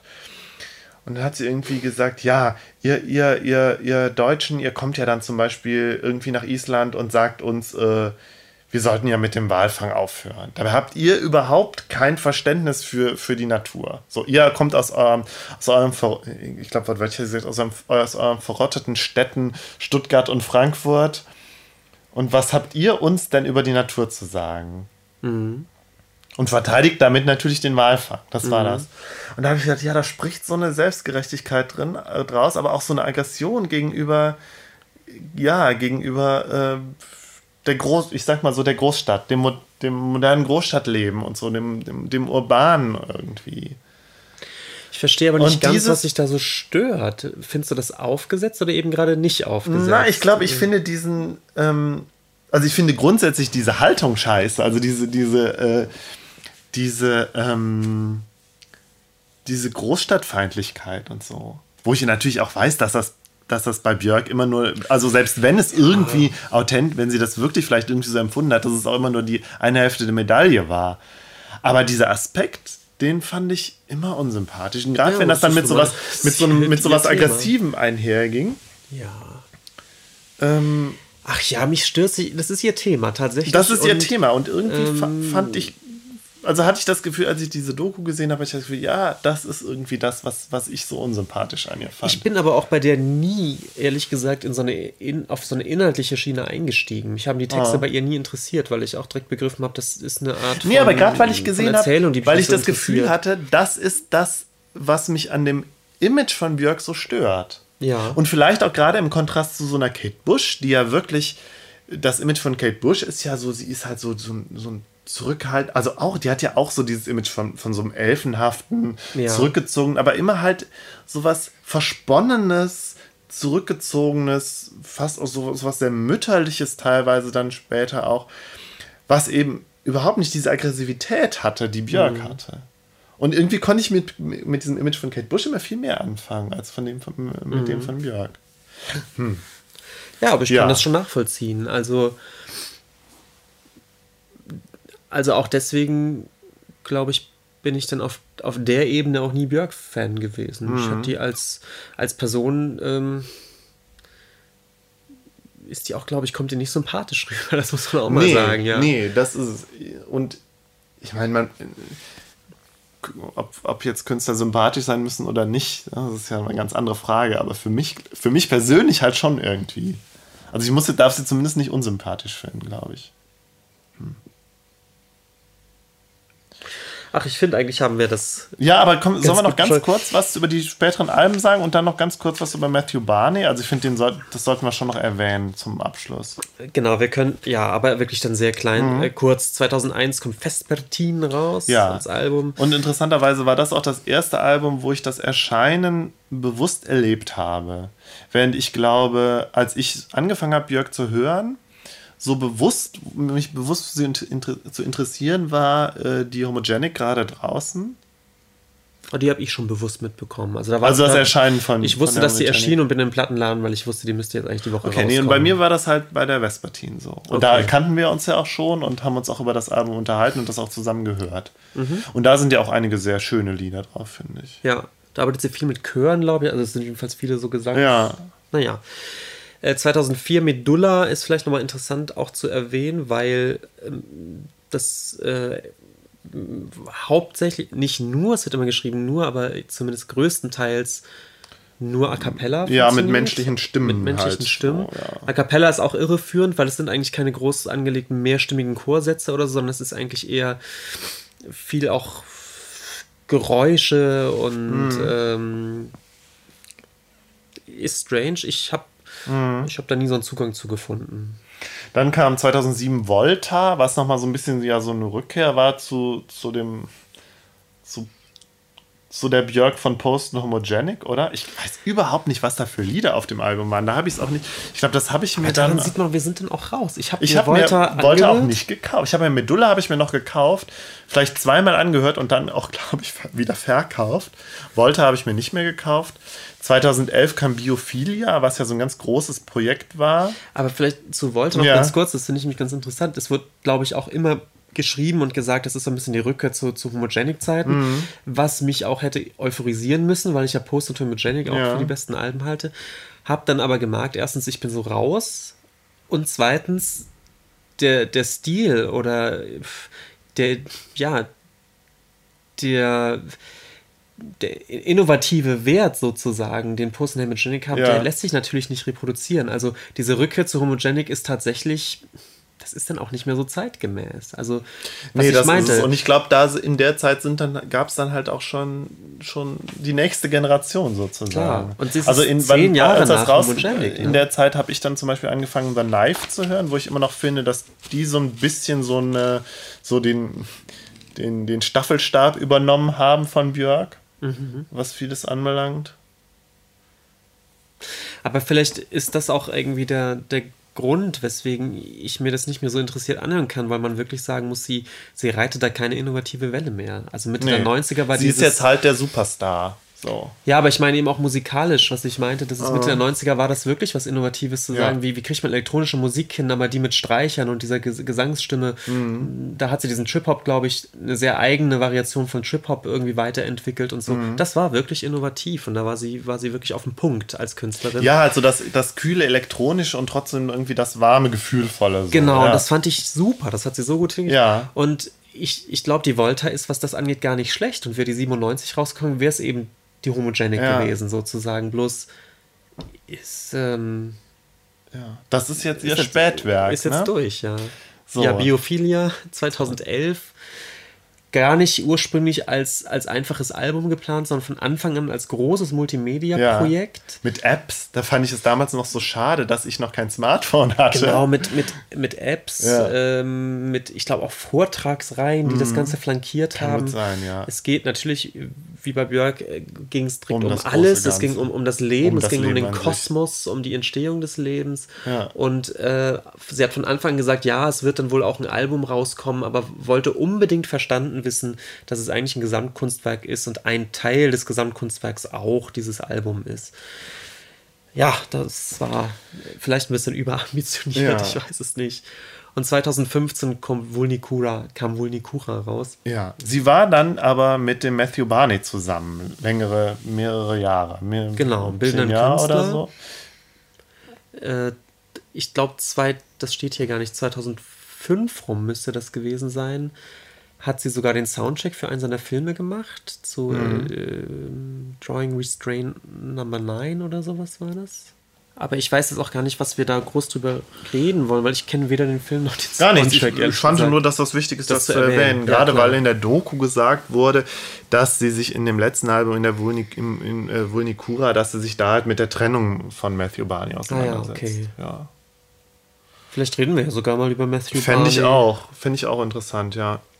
Gerade weil der ja so als so Superstar galt und heute irgendwie so ein bisschen in der Versenkung verschwunden ja, ist. Ja, der hatte so ein paar wirklich krass gehypte Jahre, mhm. Äh, als er so den Cremaster-Zyklus, glaube ich, so fertiggestellt mhm. hat. Ähm, ich würde ganz gerne noch kurz erwähnen, dass eben auch dieses Jahr eine, eine Björk-Ausstellung im Museum of Modern Art in New York mhm. stattgefunden hat. Die, ähm, ich habe das ja gerade, die Ausstellung gerade verpasst. Also als ich da ja, war, stimmt, sogar war die Ausstellung nicht mehr. Ja, kann ja auch gut sein. Ich glaube, ah. die war Anfang des Jahres, ja im März. Ach so, die an oder sowas. Ah, okay, ja. Ähm, die ist von der, die Ausstellung ist von der Kritik ziemlich einhellig verrissen worden. Äh, in, der, in der amerikanischen Kritik war von Absolute Disaster die Rede und von dem, ein super Begriff Starfucking. Also das, ja. es wurde so ein bisschen unterstellt, dass, dass man, ähm, dass man Björk eben als eben auch als Popkünstlerin irgendwie feiern wollte und, und sich damit schmücken wollte, da, da eine Ausstellung zu machen, die natürlich dann auch junges Publikum anspricht ja. und so weiter. Aber als Kunstausstellung äh, ist das Ganze sehr verrissen worden. Und äh, zu sehen waren natürlich die ganzen Videos von ihr, dann äh, Requisiten aus den Videos und ihren Touren und Kostüme. Da stand in einer Kritik, naja, das Ganze hatte dann so ein bisschen Hardrock-Café-Niveau. ja. Und es gab einen aufwendigen Audio-Guide, in der so ein bisschen die Geschichte der ganzen Alben erzählt wurde, aber dann eben eingesponnen in eine Fabel, die Björk geschrieben hat. Und das Ganze soll aber auch eher peinlich kitschig gewesen sein. Hm. Also ich, ich weiß es nicht, ich, ich gebe es nur wieder, was so ein bisschen der Tenor der Kritik war. Und ähm, noch so als Nebenbemerkung, das, was das für Kreise zog, unter anderem an, an dieser Ausstellung von Björk hat sich dann äh, eine starke Kritik an Klaus Biesenbach ähm, herauskristallisiert, äh, der eben Kurator im MoMA ist. Es ist ein, ein Deutscher, ein deutscher Kunsthistoriker, der schon länger so ein bisschen kritisiert wurde, weil er eben doch sehr auf Tuchfühlung zu so Celebrity und okay. Jet Set äh, ja. ist und so ein bisschen äh, sich auch sehr feiern lässt als, als, als großer, großer Kurator im MoMA. Und das war schon vielen, glaube ich, länger so ein bisschen unangenehm. Und das hat sich dann äh, so ein bisschen an der an der Björk-Ausstellung dann, dann nochmal richtig ausformuliert, wo gesagt worden ist, kunsthistorisch für so ein Haus wie das MoMA ist es peinlich, es ist die Ausstellung einfach peinlich und sieht doch arg danach aus, sich mit so einem Celebrity, äh, mit so einer Celebrity-Atmosphäre einfach nur äh, die ins Museum holen zu wollen. Ja. Ähm, also mir kamen die Kritiken alle total schlüssig vor, weil ich auch spontan dachte, naja, muss, muss man Plattencover und Musikvideos im MoMA zeigen? Also klar darf man das, aber. Wer ist ja bestimmt noch nicht das erste Mal, dass so eine äh, Ausstellung. Also vielleicht jetzt nicht unbedingt am MoMA, aber das. Hm. Ja. Aber das jetzt vielleicht noch so als, als weil das jetzt gerade auch durch die Presse ja. ging jetzt im, im Laufe des Jahres und sich ja. äh, auch der, der ganze Wirbel um Klaus Biesenbach auch noch nicht ganz gelegt hat. der hat sich irgendwie keinen Gefallen getan, glaube ich, durch die Ausstellung. Ja, ich mache jetzt weiter mit äh, meinem Thema Lee Bowery. So, da wird es schon schwierig, wie angekündigt. Äh, es ist, also man schreibt den Namen wie folgt: Vorname L-E-I-G-H, Nachname B-O-W. E-R-Y. Die Folge heißt doch so, da musst du nicht buchstabieren. Ah, das stimmt, ja. Dumm von mir. Hm. Ich mache trotzdem weiter. Ja. Um, okay, das ist und ein zwar. Guter Service ähm, für den Hörer. Lee Bowery war ein australischer Performance-Künstler, Modedesigner, Nachtclubbetreiber und Model. Er ist 1961 äh, in der Nähe von Melbourne geboren und Silvester 1994 gestorben. Ähm, Lee Bowery ist vor allen Dingen bekannt durch sein, also ganz, ganz zentral bekannt durch seine extravaganten Kostüme, mit denen er aufgetreten ist. Ähm, die sogenannten Looks. Ja, also er hat, ich, ich weiß nicht wie viele, aber es müssen bestimmt an die 1000. Zumindest, ich weiß nicht, ich habe jetzt gar nicht nachgeguckt, aber auf jeden Fall ganz schön viele selbstgemachte Kostüme, mhm. mit denen er dann entweder in den Nachtclubs in London äh, einfach, also ist da einfach aufgetreten, also hingegangen so und hat mitgetanzt oder er ist halt aufgetreten in Shows oder hat Performances gemacht und ja, diese krassen Kostüme, die haben halt sozusagen seine Kunst ausgemacht. Mhm. Mm. Ich habe mir auch eine Doku im Internet angeguckt, The Legend of Bowery ist die, glaube ich. Ähm, ja, und äh, Bowery ist halt vor allen Dingen halt auch, du hast vorhin ja gesagt, so Artist, Artist, wie ein, Art ein, ein Artists Artist. Artists genau. Artist. Und ich glaube, das könnte man über Lee Bowery auch sagen. Also er wird als sehr äh, ähm, einflussreich äh, bezeichnet. Aha. Die Wikipedia nennt zum Beispiel Alexander McQueen, auf dem wir, bei dem wir vorhin auch schon äh, äh, gekommen sind. Und da haben wir dann auch vielleicht so eine Verbindung zu Björk, ja. Also Alexander McQueen hat sich von, von Lee Bowery äh, inspirieren lassen mhm. und dann später mit Björk zusammengearbeitet. Ähm, aber soweit ich weiß, Lee Bowery hat halt auch nie irgendwas mit Schwänen gemacht. Also ähm, weitere, die von ihm inspiriert wurden, sind laut Wikipedia Madame Kirchhoff, nie gehört. Lucian Freud. Analyze this. das musst du erklären es gibt das Madonna, das Madonna, den Madonna-Song, wo sie äh, singt.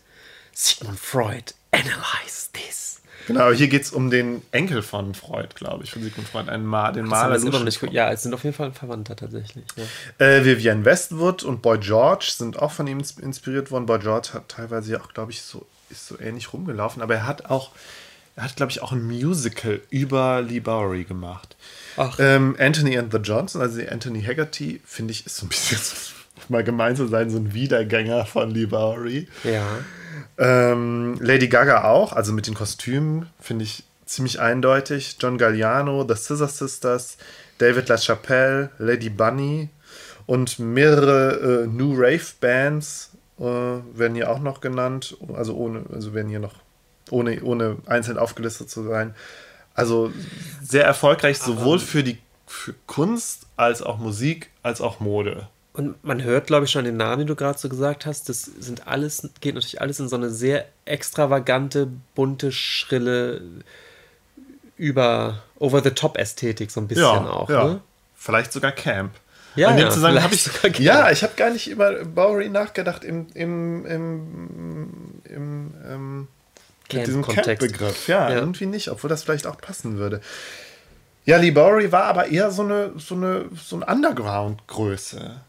Also mhm. er ist halt in diese Nachtclubs gegangen, hat, ähm, ähm, hat Kunstperformances gemacht. Er war einmal, glaube ich, sogar in der Galerie und hat sich da dann so jeden, jeden Tag, also ich glaube mehrere Wochen, ähm, immer mit anderen, in anderen Kostümen präsentiert und ähm, war sozusagen das lebende Ausstellungsstück. Mhm. Und ähm, vielleicht könnte man zu ihm halt auch so, diese, kann, kann man auf ihn diese furchtbare Phrase anwenden, so dass er sich selbst zum Kunstwerk gemacht hat. Ja. Und im Interview sagt er halt auch, ja, also sein, äh, sein Kunstwerk sind halt seine Kostüme. So. Also was andere halt irgendwie, andere machen Skulpturen oder malen und er macht halt seine Kostüme. Mhm. Äh, ich würde sagen, wir gucken uns jetzt auch mal ein paar Kostüme an ähm, und sprechen darüber. Also insgesamt würde ich, sind mir so ein paar Begriffe eingefallen. Also die, Kostüme sind ziemlich grotesk irgendwie, kann man ja. so sagen. Teilweise auch wirklich albern. Manchmal hat man das so ein bisschen das Gefühl, das geht so ein bisschen so, ähm, so Muppet Show-mäßig. Also so, ähm, so ein bisschen Big Bird. Also ich auch, auch, wenn er jetzt mit Federn nichts, nichts macht, aber manchmal so Fell und so. Es ist irgendwie, es ist, also ähm, auf der Seite von der äh, Tate Modern stand was über, oder Tate Gallery stand was über, ähm, über Lee Bowery und dann irgendwie, das bewegt sich irgendwo zwischen Mode, Fetisch und Karneval, was er so macht. Ja. Und manchmal hast du auch das Gefühl, das ist so ein bisschen clownshaft so. Es ist auf jeden Fall sehr fantasievoll, anarchisch. Du hast gerade eins angemacht, wo Ja. auch wirklich eine, eine komplett kopfbedeckende Maske dabei Genau. ist. Ne? Also wo auch wirklich sein Gesicht dann auch im Kostüm mit verschwindet. Genau, also ne? das, man, es kommt schon ziemlich eindeutig so aus dem Drag. Also, ne, also man hat das Gefühl, das ist, äh, Lee Bowery ist so Drag Queen, aber halt übersteigert und irgendwie vielleicht auch so Drag über, er hat Drag so überwunden und Ja. äh, nochmal ins Fantasievolle, total durchgeknallte.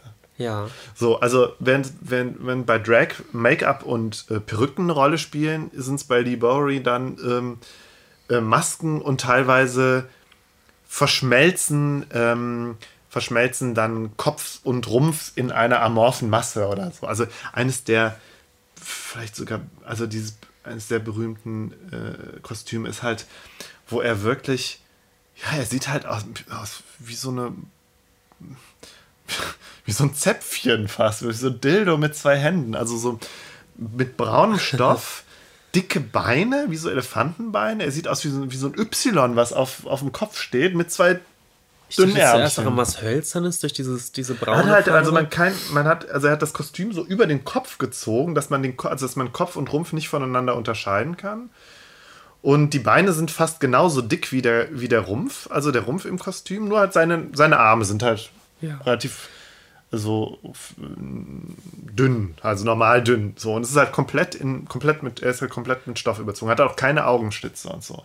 Also ganz alienhaft auch. Ja, und tatsächlich fast, fast skulptural, ne? weil Ja. es ist ja kaum, kaum mehr ein Kleidungsstück, sondern es ist ja wirklich fast, als, als würde er als lebendige Skulptur in, in so einer, äh, wie in so einer Filmrequisite oder sowas Mhm. rumlaufen. Es hat, es hat fast, es ist kein Kleidungsstück mehr eigentlich. Und ich würde auch wirklich sagen, das ist so das krasseste von ihm. Also das krasseste im Sinne von das, was am wenigsten irgendwie noch als vielleicht so, ein- so ein Endpunkt. Ich weiß nicht, ob das tatsächlich jetzt eines der seiner letzten Kostüme war, aber es wirkt so ein bisschen als ein Endpunkt, wo er dann irgendwann hingelangt ist. Ähm, wir gucken uns nochmal ein paar. Also relativ, relativ bekannt ist, glaube ich, auch das, wo er, wo er ähm, so ein, also so, so Wachs, also er hat eine Glatze und er hat so, ist sehr stark geschminkt und er hat, und Wachs läuft ihm so ähm, vom Ko- auf, also von der Glatze sozusagen so runter ins Ja, Gesicht. Also er ja. hat sich vermutlich eine Kerze auf den Kopf gestellt, so sieht es aus. ja. Das ist eines, eines der bekannteren Bilder. Und da ist er halt nur geschminkt. So. Und dann gibt es aber auch welche, wo er Masken anhat. Die Masken passen dann nicht, also mh, Masken sind dann nicht unbedingt ähm, passend zum Kostüm. Also sie sind, sondern sind halt irgendwie klar als Masken zu erkennen. Also man hat so das Gefühl, wenn so eine Entwicklung zu sehen, wenn man sich die Kostüme anguckt, erst, erst Make-up, und dann Maske, die irgendwie noch ein bisschen aussieht wie Make-up und dann halt ganz entst entstellende oder entfremdende Masken. Ja. Er hat sich zum Beispiel aber auch, und da kommen wir dann wieder in so eine Fetischrichtung, er hat sich auch ähm, die Wangen piercen lassen oder also zumindest sich da so Löcher reingemacht und hat dann ähm, links und rechts ähm, ähm, Sicherheitsnadeln reingesteckt, um dann vor den Mund sozusagen nochmal so einen Plastikmund oder so eine Art Prothese zu tragen, die teilweise aussieht wie so okay. Kussmund und so. Ja. Manchmal spielt er auch mit so faschistischen Symbolen. Also bekannt ist auch, wo er so ein, wo er so einen Helm trägt, so, ein- so, ein, so ein Krieger, so, ein- so ein Soldatenhelm. Ähm, das macht er manchmal, aber ich finde, das ist nicht unbedingt vorherrschend. Und auch so das Spiel mit so Fetisch-Sachen ist auch nicht, das macht er zwar, aber er macht das, also es ist nicht irgendwie, das ist jetzt nicht seine, seine einzige Schiene. Und ich habe das Gefühl, bei allem, was du jetzt kurz gezeigt hast hier, er, es, er stellt selten was Konkretes dar. Ne? Also man kann nicht sagen, Nee, er stellt nichts, er stellt eigentlich nie was Konkretes das, dar. sind, das sind Figuren, Ja. die völlig eigentlich eigenständig sind, oder? Ja, aber ich finde, also ich habe das Gefühl, es wirkt aber auch zumindest, zumindest bei den, ähm, es wirkt immer wie ein, wie ein Kostüm. Also es ist kein, es sind keine Figuren, sondern es sind immer Kostüme, finde ich. Ich finde, das, das bleibt irgendwie klar. Und dieser Bezug zum Drag, finde ich, ist auch immer da, weil er gerne sich halt auch dann so künstliche Brüste, so, also zumindest so Das stimmt, ja. Beulen, ne? Und dann Ja. auch immer sein, also er ist ein bisschen dicker gewesen und hat dann auch, auch gerne seinen Bauch dann nochmal extra betont. Also gerne sich auch mal so noch mal so eine Kugel äh, an den Bauch genäht. Und ähm, ja, und es ist halt. Es und das Make-up ist natürlich auch oft, oft so eine vollkommen übertriebene Variation von, von, äh, von Frauen-Make-up. Ja, aber also das ist dann also wirklich so clownhaft fast schon. Genau, ins Clownhafte, ja. Und es ist halt, es ist halt albern, aber es ist auch immer so ein bisschen bedrohlich gerne mal. Ja. Am krassesten ist ja vielleicht dieses. Ähm, Genau, hier jetzt, jetzt sehen wir hier noch was. Das ist, also er hat halt auch gerne mal so, so Leggings an, wo man dann, äh, ähm, also die, dann untenrum sozusagen sehr wenig. Äh, also hier hat er braune Leggings an, genau. so ganz große, wie, wie so wie so klumpige, große genau, so äh, Klumpfüße, oder da so hat er anscheinend auch für ja. so ein, hat er auch ein Fable für. Und hier hat er in dem, was wir jetzt hier sehen, hat er auch, also sieht man seinen Kopf auch gar nicht, sondern über seinem Kopf, über seinem Gesicht ist halt so ein großer, so ein Tüllpompon praktisch. Das sieht eigentlich ein großer, aus wie so ein Tütü, den er ja. einfach mal zusammengenäht hat als äh, als genau. Tüllmasse. Genau. Als da Kopf, sind seine Arme, gucken aber auch wieder raus und haben nur so dünne Handschuhe über. Also die äh, Handschuhe und sein, seine Beine und sein Unterkörper sind sozusagen, da sieht man die Form noch, also da bleibt ja. die Form erhalten, aber der Rest ist verschwindet halt in so übersteigerten, äh, ja, so übersteigerten Formen irgendwie. Wo guckt er denn da raus? Ne? Also ja, das weiß ich nicht. Also ich so ein weiß gar nicht. Vielleicht hat er ne? auch gar nichts gesehen. Also er ist ja schon, was die Kostüme anbelangt, immer an die Grenzen gegangen auch. Und vor allen Dingen, wenn du dir vorstellst, dass er damit auch immer getanzt hat teilweise, ganz schön krass. Ja. Ähm, Was hat er denn jetzt mit diesem Kostüm? Also ist er denn einfach auf eine Party erschienen oder hat er Ja, also so wie ich das verstanden habe, nee. hat er ja alles. Also er hatte äh, auch immer mal zwischendurch so Bandprojekte, vielleicht das bekanntere Minty äh, gegen Ende, äh, gegen, also Ende der 80er und auch ähm, das ist nicht so erfolgreich gewesen, aber da, da ist er dann mal so ein bisschen, hat er, glaube ich, mal versucht, ein bisschen länger so ein Projekt zu starten. Hier sehen wir jetzt noch mal zwei Bilder, das erstmal vielleicht das rechte. Ich weiß nicht, kennst du Doctor Who? Nee, ich habe nee. Also er, ähm, er, er, hat halt so eine Maske, die so aussieht wie diese, ähm, fällt mir natürlich der Name nicht ein, nicht die Daleks, sondern die anderen. Ja, ich weiß jetzt nicht mehr, wie die heißen, also diese mechanischen Menschen. Ähm, nur mit zwei Augen und einem Mund und einem Hut, der aussieht wie so eine, ja, wie so eine, so eine Tülle von so einem, von so einer Ölflasche fast. Ja. Und dann hat er aber irgendwie, also es sieht aus, aus, ein bisschen aus wie so ein Tanzkostüm. Er hat aber dann auch so Schwimmflügel an. Und das sind Schwimmflügel. Ja, sieht aus wie, also es ist halt das alles in so, schwarz-weiß gehalten. Ja, oder Kissen oder ja, Polster, ja. Man, man weiß es einfach nicht. Genau, also es sieht sowas aus, hat sowas Androidenhaftes irgendwie. Ja. Und dann das linke, was wir jetzt hier gerade sehen, ich finde ganz krass, da sieht er ganz aus, aus wie so eine Alien-Domina. Ja. Also ganz komplett schwarz, komplett in schwarzem Lack. Einen dicken Klumpfuß, wo auch wirklich ähm, das also sieht aus wie so ein Elefantenfuß, sein, sein, äh, sein äh, linkes Bein ist das, ja. Wo er dann irgendwie, glaube ich, ein ganz ähm, also die Sohle des Schuhs ist halt 10 äh, Zentimeter oder so hoch und der, der ganze, ähm, das ganze Bein hat, da sieht man aber auch nicht mehr die ursprüngliche Form, sondern es ist halt so ein Nein, dicker Bein und Schlauch. Fuß sind einfach als, genau. als eine große, ja, so kastiger Schlauchform. Genau, und der andere Fuß ist, da hat er halt dann einen normalen, normalen hochhackigen Schuh halt an. Und ähm, dann auch wieder so diese, diese spitzen Brüste, ja, und dann das Gesicht verschwindet auch total in, in, unter dieser ähm, Lackmaske und dann hat er so die Haare so hoch, also sieht halt aus, ja, so ein Knoten halt. Mhm. Und es sieht halt super bedrohlich alienhaft aus, finde ich. Ich glaube, da hat sich die, äh, die Grace Jones auch dann später äh, mal bedient in einem Video an diesem Look. Mhm. Hier sehen wir noch mal so ein bisschen was, da sieht es, ich finde, das erinnert so ein bisschen an Alice im Wunderland hat einen riesigen grünen Hut an, der so halb auf dem Kopf hängt und der Kopf verschwindet aber auch unter so einer Maske, die so ein bisschen pilzhaft penismäßig aussieht. Und ansonsten, was er anhat, ist ja so ein Umhang, irgendwie so ein karierter Umhang. Und eines der krassere, also krassesten Sachen ist vielleicht das, wo er eine, also seine Freundin, ähm, wie hieß sie nochmal, Nicola Bateman, äh, sich, sich praktisch um den Bauch gebunden hat. Also sie hängt mit dem Kopf in seinem Schritt. Die lange ha langen Haare baumeln so zwischen seinen Beinen. Und sie ist, also, ja, also wenn er liegen würde, sähe es aus, als ob sie auf ihm hockt und in einem bläst. Aber er trägt sie praktisch wie so ein Rucksack. Ja, vor sich Vor her. sich her, ja. Ja. Kopf Und über. er selbst hat nur so eine Maske auf. Also nur so eine, so, sieht aus wie so eine Strumpfmaske. Und ich würde sagen, das ist eines einer seiner krasseren Looks. Dann hat er sich auch manchmal, äh, oder also ich weiß gar nicht, ob er es mehrmals gemacht hat, aber hat er sich irgendwie äh, seinen Penis irgendwie nach hinten geklebt und dann so Schame aufgeklebt, dass es wirklich aussieht, als ob er irgendwie eine Vagina hätte. Ähm, und ja, aber, aber sonst hatte ich das Gefühl, so, das hat er zwar auch gemacht, so diesen äh, sexualisierten Kram, aber das war jetzt nicht unbedingt nur so seine Richtung. Also er hat irgendwie alles gemacht. Lustige Sachen, total durchgeknallte Sachen, so Fetischsachen, irgendwie in, in jedweder Hinsicht. Ja, er hat das halt auch alles äh, selber gemacht und also wenn, wenn er halt, wenn man sagt, er ist Modedesigner, dann hat er halt vor allen Dingen die Sachen für sich entworfen, um die halt zu tragen, um damit aufzuge auszugehen und aufzufallen. Und Ja. So. Und ähm, ja.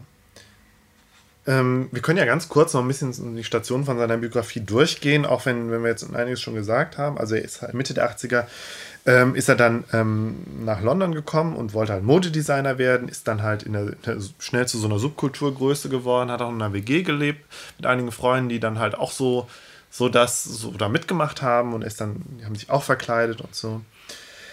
Er hat Kostüme entworfen, eben nicht nur für sich selbst, ähm, sondern dann auch für befreundete Künstler oder so, für David Bowie, äh, Boy George, The Fall und schließlich für die Michael Clark Company. Äh, ab 1984 hat er äh, mit Michael Clark, das ist ein Choreografen, mit dem hat er zusammengearbeitet, Kostüme entworfen für die Tänzer und auch teilweise selbst mitgetanzt. Zu Michael Clark kannst du aber auch was sagen, den kannte ich ja gar nicht, bis ich auf Lee Bowery gestoßen bin. Aber du hast den ja mal, hast du den mal persönlich kennengelernt? Ich hatte den in Aachen persönlich kennengelernt, weil Ja. er letztes Jahr äh, einen Preis bekommen hat. Äh, den, ähm, oh Gott, ich weiß gar nicht, wie der Preis genau hieß. Von der Ludwig Stiftung, oder? Genau, den Preis der Ludwig Stiftung für äh, so einen Innovationspreis Mhm. irgendwie. Äh, und so, ein- so ein bisschen der Aufhänger oder der Zeitpunkt ist jetzt, dass Clark selbst nicht mehr tanzt. Ich weiß gar nicht, wie alt er jetzt ist, aber der ist so ein bisschen, du kannst ja nicht bis ins ewige Alter tanzen und der zieht sich jetzt, glaube ich, ein bisschen zurück, um nur noch Choreografien zu machen.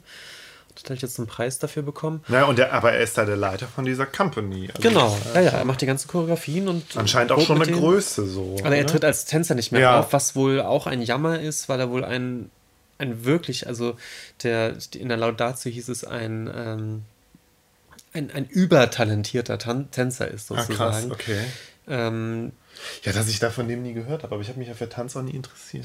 Und äh, der hat wohl, ähm, ist eben auch deswegen bekannt geworden, weil er äh, teilweise in dieser, in dieser Rock angepunkten Szene eigentlich angedockt war. Post-Punk, Post-Punk, angedockten genau. Szene war, Choreografien eben zu Bowie-Stücken und sowas Mhm. äh, gemacht hat und äh, aber auf einem tänzerisch ganz hohen Niveau, aber von der Ästhetik eben auch sehr modern und äh, sehr eigen halt auch. Ja, vielleicht auch mal ein Thema für den nächsten Podcast. Ich kenne mich mit Tanz halt überhaupt nicht aus. auch nicht, ich kann auch überhaupt nicht erklären von dem Tanzstil her, wie das zu verorten ist. Sozusagen. Mir, mir fehlt sämtliches Vokabular dafür, aber ich war dann bei einer Inszenierung von ihm in, in Herlen ähm, gab es einen Abend von der Michael Clark Company.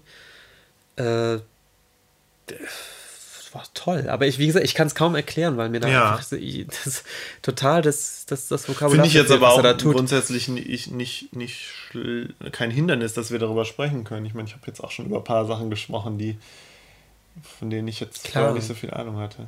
Es war Ja. jedenfalls auch, es war, es war zeitgenössische Musik. Ich weiß nicht, welche Band das war. Es Ja. war nicht Bowie Und diesmal. es war auch nicht war, bevor. Weiß ich nicht. Ah.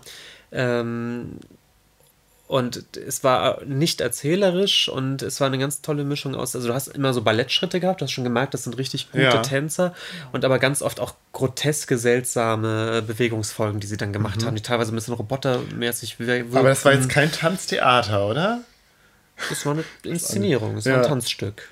Äh, und die Kostüme, ich glaube, der Clark, der hat auch garantiert mit der, so, so ein bisschen in der, in der schwulen Szene oder da irgendwie so, so Berührungspunkte jedenfalls, weil es mhm. auch extrem sexy war die ganze Zeit. Also die, die Typen waren extrem sexy mhm. angezogen, es war alles sehr hauteng und, und ich glitzernd. Fand den Michael Clark auch, also zumindest früher auch ziemlich sexy. Also in dem, ja. in dem Video, äh, in, dem, in, der Doku, als er da aufge, äh, was gesagt hat und so.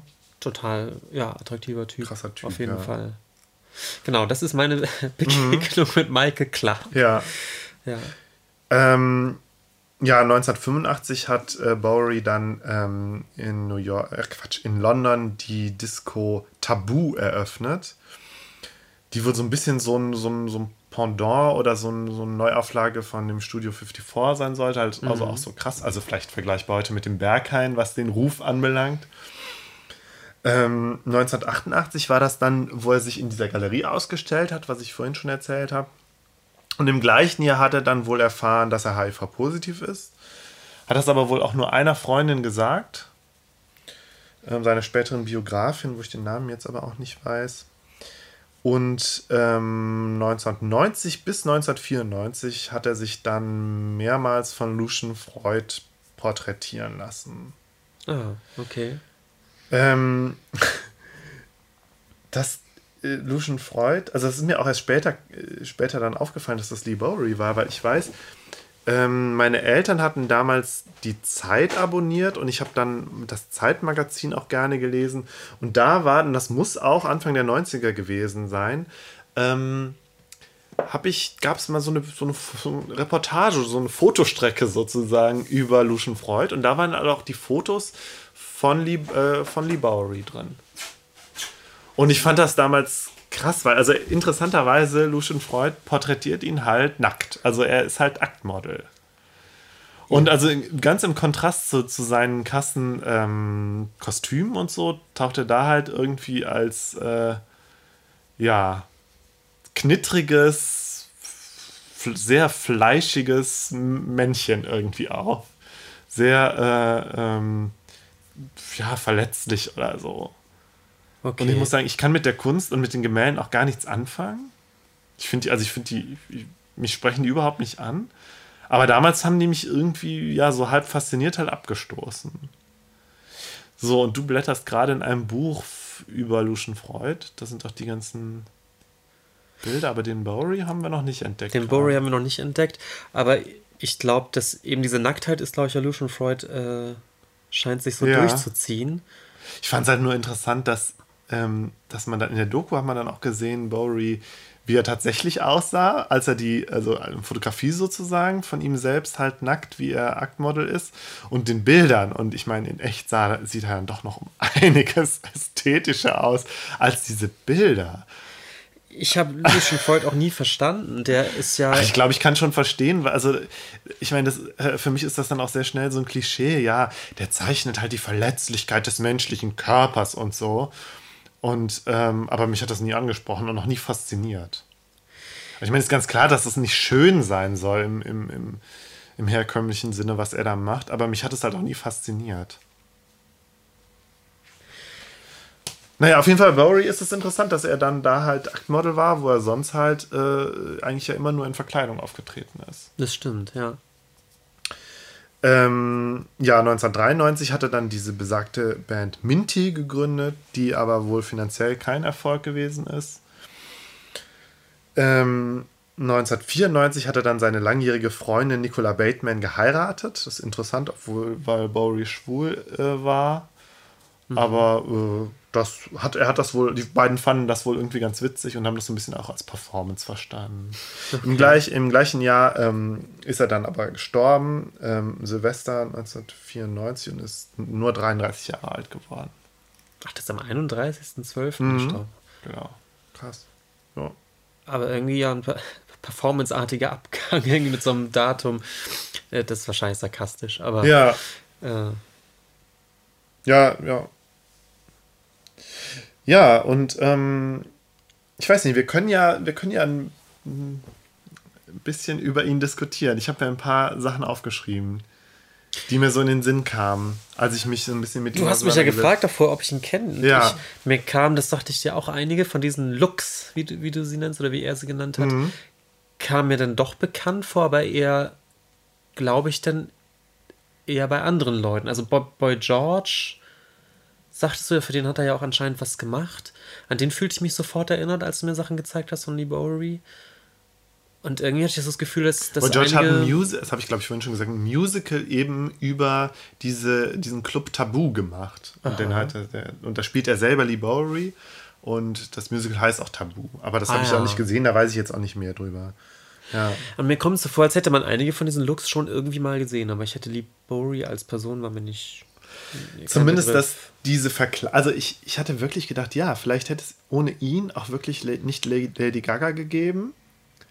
Ah. mit ihren, mit ihren Kostümen. Ich musste auch an Hella von Sinnen denken. Diese Tortenkostüme. Ja, obwohl die, waren die so, nicht sogar, die waren aber auf jeden Fall auch zeitgleich, ne? Also, das waren ja nicht nur Tortenkostüme. Nee, aber stimmt. Hella von Sinnen war es natürlich 90er. auch, das war ja ganz klar witzig. Und es war halt auch, es sollte immer irgendwas darstellen, so. Ja, und die waren noch, ja, die, die waren gaggiger sozusagen. Bei Borough, wie du auch schon sagtest, es hat, es hat oft doch auch irgendeine eine etwas, ähm, irgendwie so eine etwas düstere, düsteren Touch oder, oder was meintest du vorhin? So ein bisschen bedrohlich teilweise oder so. ja, ja. Also Dadurch, dass man so teilweise sein Gesicht auch nicht sieht, dass er sich so, so anonymisiert irgendwie. Also es ist jetzt, ich meine nur mal im Gegensatz zu Hella von Mhm. Sinn, es ist eben nicht nur so eine, so eine geckige, äh, bunte Mhm. Sache, sondern es ist doch sehr arty dann auch irgendwie, ne? Mhm.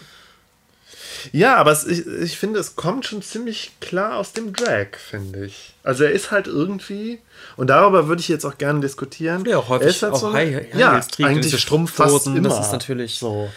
Aber ähm, irgendwie habe ich das Gefühl, so dieses Prinzip Drag übersteigert er, über, überschreitet vielleicht auch so ein bisschen die Grenzen von Drag und ähm, nimmt vielleicht Drag auch so ein bisschen die Ernsthaftigkeit? Dadurch, dass er ja wirklich teilweise albern ist und einfach. Ja, die Ernst, ja, oder umgekehrt. Ich meine, viele Drags sind ja auch eher witzig aufgedreht. Da scheint er dann da drüber nochmal zu Ja. stülpen, doch wieder eher was, was bedrohlich Ernstes. Mit, so ja, das muss, mit sehen. Ernsthaftigkeit musste ich, wollte ich vielleicht sagen, äh, wollte ich vielleicht eher damit ausdrücken, dass ähm, bei Drag habe ich das Gefühl, also zumindest jetzt bei Drag Queens, äh, ähm, das Gefühl, da sind, da gibt es irgendwie klare, also gibt es halt Regeln. Das sind halt ähm, ja biologische Männer meistens oder zumindest die irgendwie ein Bio, ähm, das männliche Geschlecht zugeschrieben bekommen haben und dann aber eine übersteigerte weibliche, also extrem übersteigerte weibliche Performance irgendwie an Na den klar, Tag legen. genau. Und Bowery sprengt das Ganze. Also er kommt daher, das sieht man auch, und er äh, hat da immer wieder Reminiszenzen dran, eben die High Heels und die Brüste und so. Aber er sprengt das halt total. Also ich habe als Bild eigentlich eher vor Augen, wenn ich die Kostüme Mhm. sehe, das sind total fantasievolle Kostüme, die von einer Drag Queen getragen werden. Also so habe ich eher das Gefühl. Die, der Kern äh, geht immer so ein bisschen vom Drag aus, so, oder da irgendwie, und das Kostüm kommt dann aber da drüber, so. Als Mhm. wenn einfach eine Ebene mehr nochmal drüber kommt. Also gar nicht im Sinne von, er sprengt das oder entwickelt es weiter, sondern es ist. Äh, Ja, aber ich habe auch das Gefühl, er verlässt, also für ihn ist halt auch so dieses, wenn, wenn das irgendwie bei Drag ja immer, also geht es ja eben um Gender, ja, es geht um Gender Klar. Performance. Und da habe ich das Gefühl, bei Bowery geht es da eben nicht, also geht es da nicht mehr drum. nö, das hat er. Und das meine ich halt mit weiter. Ernsthaftigkeit, Ja. weißt du, wenn ich das Gefühl Ja. habe, bei Drag geht es immer noch um diese Gender Bei Drag ist der, der Gag letztendlich, wenn man so will, immer der gleiche. Genau. Dass Und bei Bowery, ein Mann bist in Frauenklamotten. der macht das einfach weiter in jedwede Richtung. Genau, es so. und, er, und deswegen mh, ist halt, irgendwie habe ich das Gefühl, bei ihm ist halt dieses Geschlechtliche und das Sexuelle und das Spiel damit ist halt nur ein Aspekt unter vielen. Ja, das glaube ich auch. Das fand ich ganz interessant. Ähm, es heißt auch, ähm, äh, Bowery hätte die sogenannte Tranimal-Bewegung inspiriert, bei der es halt genau um so eine Weiterentwicklung oder so eine Dekonstruktion von Drag halt geht. Okay. Da weiß ich jetzt auch nicht, das habe ich jetzt bei Wikipedia gelesen, mehr weiß ich da jetzt auch nicht drüber. Ja, aber man sieht halt trotzdem immer, dass er da so herkommt und das, also das finde ich ist immer noch, also es ist ja irgendwie, er ist ja jetzt irgendwie auch kein, kein Furry oder so, der sich als, als Tier verkleidet oder so. Also Nee, es ist sehr eigen. Und es, und es ist halt auch nicht irgendwie. Also ich meinte, er stellt ja, ja. eigentlich auch nichts dar. Es ist, ja, es sind, ja. äh, ist da so seine eigene Kunstfigur, die er, mhm. die er wandelt, mhm. permanent. Ja, ich habe mir aufgeschrieben, er ist vielleicht Post-Drag oder Meta-Drag.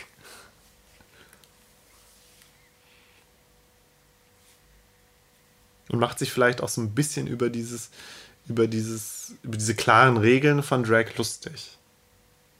Das ist, glaube ich, einfach auch nicht sein Thema, ja. Also. Naja, aber ich meine, wenn du dir die, wenn du dir die Doku anguckst und so ein bisschen dir so einen Eindruck über ihn als Person halt auch, dann hast du das Gefühl, ja, klasse, eigentlich ist das eine Drag Queen.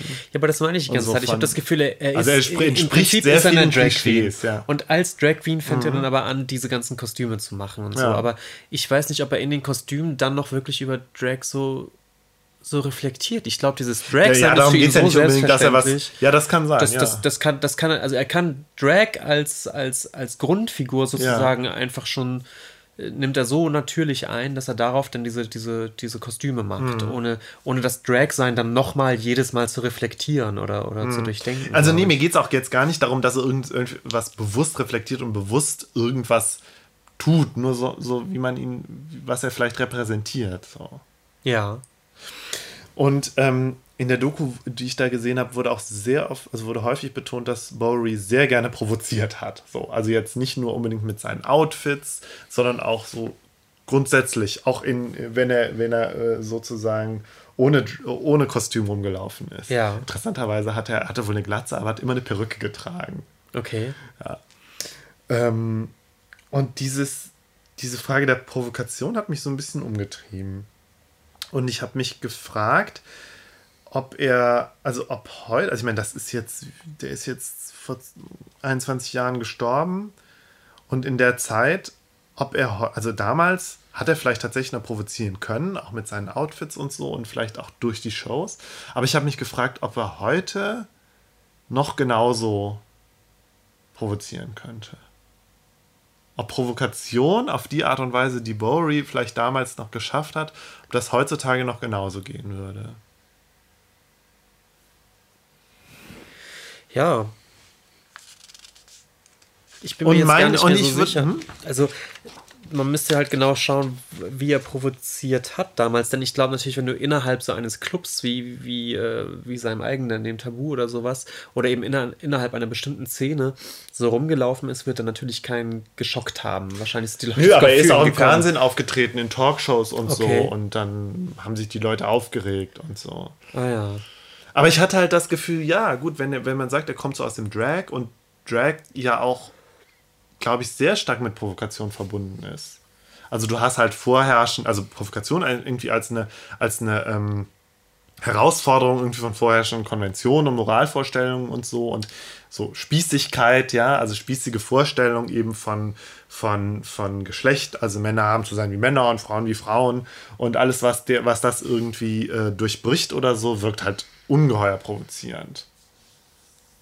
Aber da, genau, da hatten wir schon mal mhm. kurz drüber gesprochen. Ich glaube, diese, das Zeitalter ist natürlich wirklich ein bisschen vorbei. Ne? Also das, das Drags Also zumindest habe ich das Gefühl, es ist, es ist hier in Deutschland und vielleicht auch in vielen anderen westlichen Ländern ist es vorbei. Ich glaube, jetzt in Russland oder so könntest du damit immer noch ganz krass provozieren.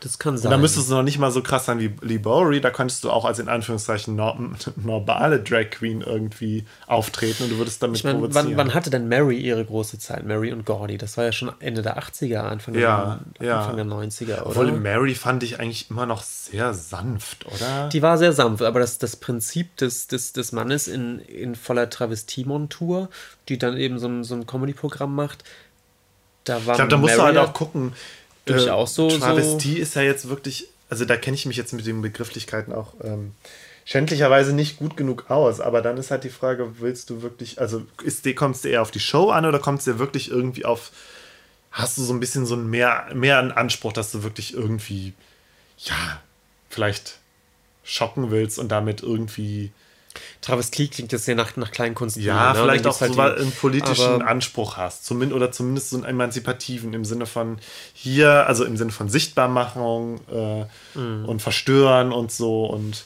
Empowerment vielleicht auch. Von allem, was so dem, den heteronormativen Vorstellungen äh, widerspricht. Ja, und trotzdem glaube ich, dass egal wie, ob Mary jetzt ein Drag ist oder ein Travestiekünstler, ähm, das war ja zu der Zeit, glaube ich, schon noch ein Hingucker, aber ich.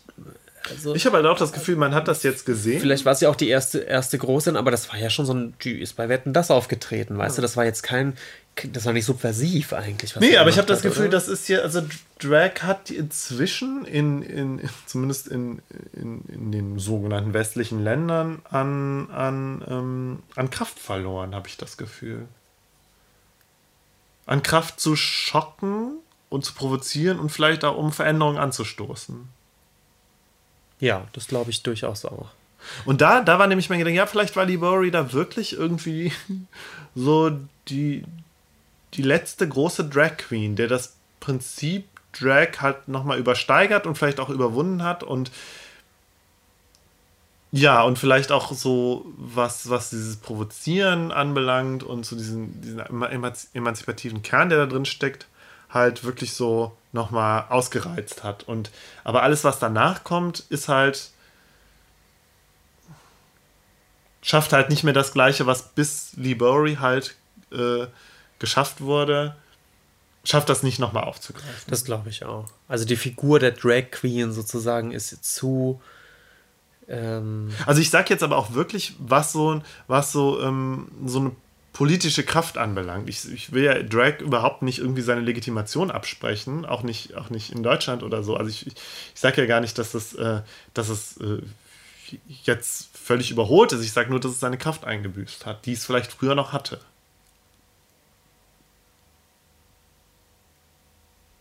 Ja. Hm.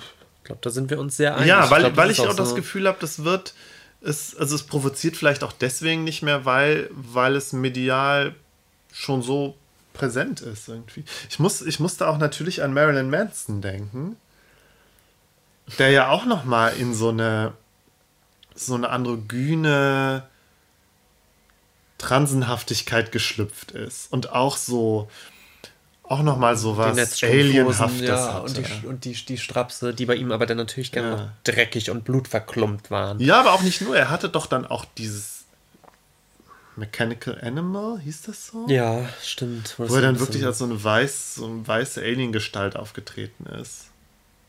Aber haben wir da nicht sogar auch darüber schon, dass, also, dass ich schon fand, zum beim Auftauchen von Marilyn Manson fand ich das ehrlich ja. gesagt auch schon nicht mehr genau, so aufregend. Genau, da, da habe ich dann erstaunlich, dass er damit in Amerika wie eine Bombe ja, aber, ist. Ja, so. aber vielleicht in Amerika wirklich, wo vielleicht irgendwie fundamentalistisch christliche Positionen noch verbreiteter sind, kannst du vielleicht da noch Leute schocken. Also ich glaube Transe und dann noch eben so ein bisschen dieses, dieses Gothic oder, ja, oder dieses Satanistische und so. Und mit dem man, glaube ich, wirklich spielt. Ich habe auch das Gefühl, das ist in Amerika noch mehr Sprengstoff Ja, aber für also ich fand Marilyn Manson, ich fand das albern. Ja, ich fand das, ich fand es auch nicht. Also ich shocking. konnte schon, ich kann schon verstehen, dass man das faszinierend fand, aber ich fand, also ich hatte das Gefühl, das wirkt unzeitgemäß und pubertär. Genau. Ja. Aber gerade weil ich das Gefühl hatte, hier provoziert das niemanden mehr. Wir, wir sehen, wir erkennen das direkt als Provokation und eben vielleicht auch irgendwie nur als bloßes Spektakel so. Ja, absolut. Und vielleicht in den USA oder meinetwegen auch in, in, anderen Ländern oder vielleicht auch in Deutschland in anderen Milieus sozusagen, kannst du damit noch schocken. Also, ja klar, wenn du so zur Arbeit kommst. Ja, nein, das ist, nein, darum geht es. Ja, vielleicht, vielleicht muss ich das nochmal präzisieren. Mir geht es nicht darum, dass ich behaupte, das schockt niemanden mehr, nur dass es halt nicht mehr ähm, grundsätzlich, also dass es nicht mehr grundsätzlich ich glaube, es ist, halt kein Aufreger. Ja, ich denke mir immer, meine, meine, meine Eltern würden die ja. Marilyn Manson sehen, würde ich sagen, der hat doch ein Rad ab. So, also ja. weißt du, aber es wäre kein, man wird da jetzt keinen äh, entrüsteten Leserbrief hinschreiben, dass man sowas doch wohl gefälligst nicht im Fernsehen zeigen kann. Also so diese Kultur, sich, sich darüber aufregen, ich glaube, da musst du, musst du mehr aus dem Hut zaubern als. Vielleicht, vielleicht kann man wirklich sagen, das ist keine Avantgarde mehr heute. Ich glaube, Lee Bowery war noch Avantgarde. Der hat noch was Neues gemacht und wirklich noch, also vielleicht tatsächlich alle irgendwie überrascht. Mhm.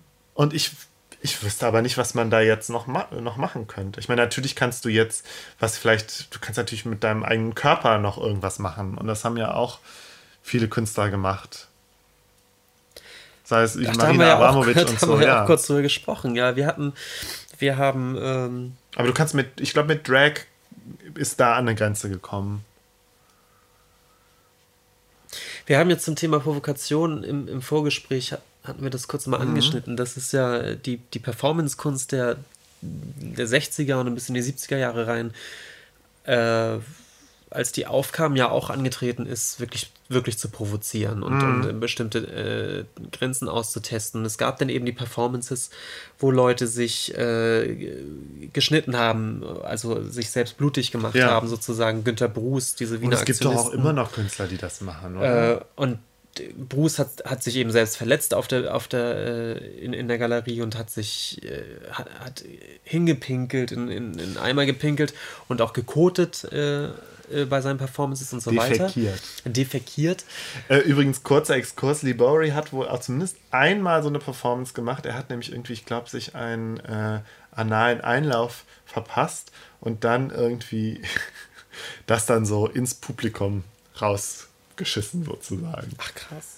Aber auch in der Doku wurde auch nur dieses eine Mal erwähnt. Ich weiß nicht, ob das jetzt grundsätzlich zu seinen, zu seinen Performances gehört, aber ich habe, also mein, meine Theorie ist halt eben auch, dass das ja eben auch nur eines von vielen Themen von ihm war. Und ihm jetzt, er hat sich darauf nicht so eingeschossen. Mhm. Ich wollte noch mhm. weiter erzählen, ja. dass ich glaube, diese, äh, das war natürlich damals ein, ein Schock, ja, und auch, ja. ein Skandal, ja, dass jemand sowas macht als, als Kunstperformance. Und mh, mm, als wir im Museum so darüber gesprochen haben, oder ich habe oft Besucher, die, die dann sich Fotos von dieser Aktion angucken und dann, und dann behaupten, oder da ist immer so die Erzählung, ja, ach Gott, ja klar, in den 60ern war das bestimmt ein mhm. großer Skandal. Heute würde da ja kein Hahn mehr nachkrähen. Also heute wäre das ja, ist das ja, reißt das ja niemanden mehr von den Socken. Mhm. Und da bin ich immer so ein bisschen ins Grübeln gekommen, weil ich dachte, ja, klar, kunsthistorisch, also großkulturell mm. gesehen, oder wie du gesagt hast, das ist keine Avantgarde mehr. Du kannst nicht, mm. du kannst nicht in eine Galerie kacken und, und der Meinung sein, du bist jetzt der Erste, der es gemacht hat und das, das ist jetzt kunsthistorisch irgendwie eine große Sache oder Mensch, das, also das ist einfach schon gewesen, ja? ja. Das ist die eine Sache. Die andere ist aber, dass ich doch dachte, in so einem normalen, kleineren Museum, so eine Performance, wo ernsthaft jemand äh, direkt vors Publikum kackt, um es mal so zu sagen, mhm. wie es ist, ich glaube, das würde doch den einzelnen Zuschauer doch verstören. Ja. Und da nehme ich mich gar nicht aus. Ich glaube, man ist, weißt du, da geht es ja um so existenzielle Sachen, wenn direkt, wenn fünf Meter vor mir jemand anfängt, ein Messer zu nehmen und, und, äh, und sich zu verletzen ja. und zu bluten, das äh, natürlich funktioniert das und natürlich wühlt dich das auf, weißt du? Es hat sozusagen, das meine ich halt, da gibt es sozusagen zwei Ebenen. Natürlich kannst du, kann ich als Kunsthistoriker sagen, ja gut, jetzt schneidet er sich halt, hat Günter Muss vor 30 Jahren gesagt. Mehr. Genau, Wenn du das heute machst, ist es kunsthistorisch nicht mehr interessant, nicht mehr so interessant, wie es früher war. Genau, aber individuell für mich als, als, ja. als Menschen ist das natürlich glaube ich schon, dass er das noch berührt. Was aber, wenn du so, wenn du so nachdenkst, ist das natürlich für so einen Künstler auch irgendwie billige Sache. Du weißt, wenn du das machst, schockierst du Leute, kriegst deine Aufmerksamkeit, ohne jetzt irgendwie ja. kunstmäßig irgendwas Neues zu machen. Du kannst damit auch kunstmäßig wirklich Schiene. nichts mehr. Genau, es ist eine billige Schiene und du kannst damit nichts mehr reißen. Mhm. Dass es in der Kunst möglich ist, sowas zu machen, wissen wir. Das ist durchgehechelt mhm. worden. Und wie du schon sagst, auf den Effekt zu setzen, weil du eben weißt, na gut, das wird aber die Leute, die zumindest da sind, schon noch aus der Ruhe bringen. Mhm. Das ist natürlich keine große künstlerische Taktik irgendwie mehr. Ja. Ja gut, aber vielleicht ist das auch der Unterschied zu Bowery, wo es ihm, dem es ja wirklich meiner Meinung nach primär um die Verkleidung und, und um Drag ging. Und dass du natürlich, wenn du irgendwie mit Blut und Exkrementen hantierst, kannst du noch viel mehr schocken und halt hast du hast du die die Leute halt auch immer auf dieser auf dieser unmittelbaren Ebene, weil du halt mit Geruch und Ekel und weißt du, das spricht die ja, Leute. Ja, das sind und ich glaube aber, während Drag viel mehr über Bilder irgendwie funktioniert und wenn die, wenn diese Bilder sozusagen kulturell allgemein verankert sind, was sie meiner Meinung nach inzwischen sind, ja. dann hat sich das, hat sich das überlebt. Ja, das meine ich, die Figur der ja. Drag Queen ist kein, ist, ist nichts Aufsehenerregendes mehr. Also es sei denn natürlich, du, du würdest ganz bewusst Kontexte aufsuchen, wo das tatsächlich vielleicht nicht geht. Ja, genau. Also äh, in anderen in die anderen texanische Cowboy-Bar, ja, wo du dann natürlich. da reinstolzierst, da weiß ja, ich nicht, wie es abgeht. Fall. Ne? Ja, sicher. Da muss man auch noch nicht mal das, das vielbeschworene Russland bemühen. So. Aber ich finde, also um ehrlich zu sein, mhm. Wenn du das jetzt nicht so erzählt hättest, dass er damit so provozieren will.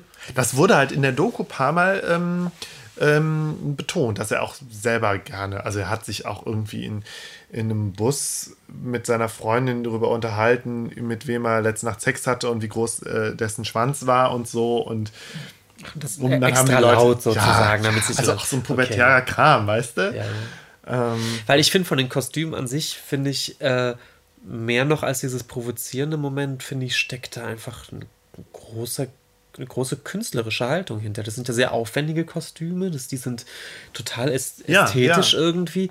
Also mir wäre jetzt gar nicht so in den Sinn gekommen, dass ihn die Provokation, dass das ein großer Antrieb für ihn ist. Ich hatte, wenn ich das so sehe, denke ich eher, der hat so die Seele wirklich eines Modedesigners, der natürlich dann so überschnappt und sowas, sowas ja, da ist aber vielleicht auch die, die so, so, dass er da so, also einerseits halt auch wirklich so der kleine, Nerd, ich sag jetzt mal bewusst Nerd, also einer sozusagen, der sich da selber, ohne jetzt irgendwie Akadem, eine akademische Laufbahn zu haben oder irgendwie sich von Anfang an sagt, ich will Künstler werden, so, sondern der da halt so eine Leidenschaft hat für sich verkleiden, für Drag und so und da so reinwächst. Und das meine ich halt ja. mit Nerd.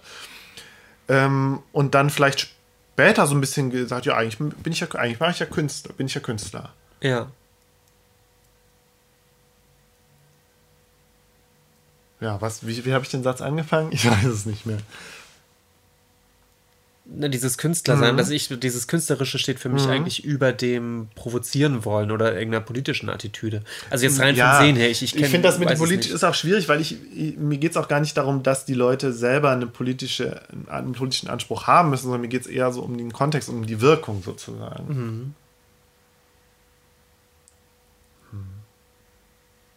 Und ich würde jetzt auch, wenn, wenn wir jetzt bei Drag sind und, und der, der politischen Kraft sozusagen, die dem innewohnt, Mhm. Und ich hatte das Gefühl, dem, dem, dem wurde auch gerade im Zuge von dieser ganzen Queer Theory und Butler und so auch nochmal so eine, so extrem was zugesprochen. Also das kann verstören und das kann so Gender-Normen aufbrechen und so. Und ja, vielleicht, aber ich habe gedacht, ich, ich glaube zumindest Drag, Drag Queens und Drag, wie er so herkömmlich verstanden wird, kann das inzwischen, kann inzwischen da nicht mehr viel groß reißen. Vielleicht muss da, muss da irgendwie neu, was Neues, neue Form von Drag tatsächlich erfunden werden. Vielleicht ist ja diese Trannable-Bewegung da ganz interessant. Aber, Aber Drag finde ich jetzt auch, äh, bleibt ja doch auch auf, auf einer Oberfläche im Sinne von, dass es immer klar ist, dass, da geht es um, um eine Art von Verkleidung, ja. Das ist natürlich ja, auch so, äh, da, da, ja, jetzt das, zum ja, Zeitpunkt, wo wir viel mehr über Transgender diskutieren und so, ist natürlich Drag irgendwie noch eine ganze, noch eine ganz andere Sache. Eine ja, und das ist auch so ein bisschen das Problem, was ich bei Butler immer sehe. Also Butler sagt ja, okay, Travestie und ähm, also Drag könnte eben eine Möglichkeit sein, ähm, sozusagen die Heteronormativität so ein bisschen zu verstören durch irgendwie ge gelebte Uneindeutigkeit sozusagen und gelebtes und, und ähm, praktisch die, die Unnatürlichkeit, die die Gender-Performance immer hat, nochmal deutlich zu machen, indem ja. ich sie übertreibe. Und ich, ich war mir immer unsicher, ob das, ob das klappt, weil ich auch immer gedacht habe, ja, aber jeder durchschaut es doch. Als Verkleidung. Verkleidung. Es hat immer den Moment der Verkleidung. Ja. Und ich glaube, echte Uneindeutigkeit ist schon noch was anderes. Also ich weiß aus, dass das ist einfach so, wenn du spontan nicht sagen kannst, ob jemand Mann oder Frau ist, mhm. und es wirklich dann nicht, ist es verstörend. Dann ist ja. es verstörend. Ja, und ich glaube, dass da, also da würde ich eher den, das, noch das Politische sehen, zu sagen, die, die Sichtbarkeit von dieser Uneindeutigkeit, mhm. ähm, so Intersexualität wirk wirklich zeigen ja. und, und auch. Aber das ist natürlich, ich finde, das, das, ist, das ist, ist ganz schwierig darüber zu. Ja, ja, ich gebe dir vollkommen recht, aber ich finde es total schwierig darüber zu sprechen, gerade weil du, weil du nach der Queer Theory ja sowieso auch gar nicht mehr sagen kannst oder sagen darfst, gibt's jetzt, was, wer ist jetzt echter Transgender und wer nicht, so, weißt du?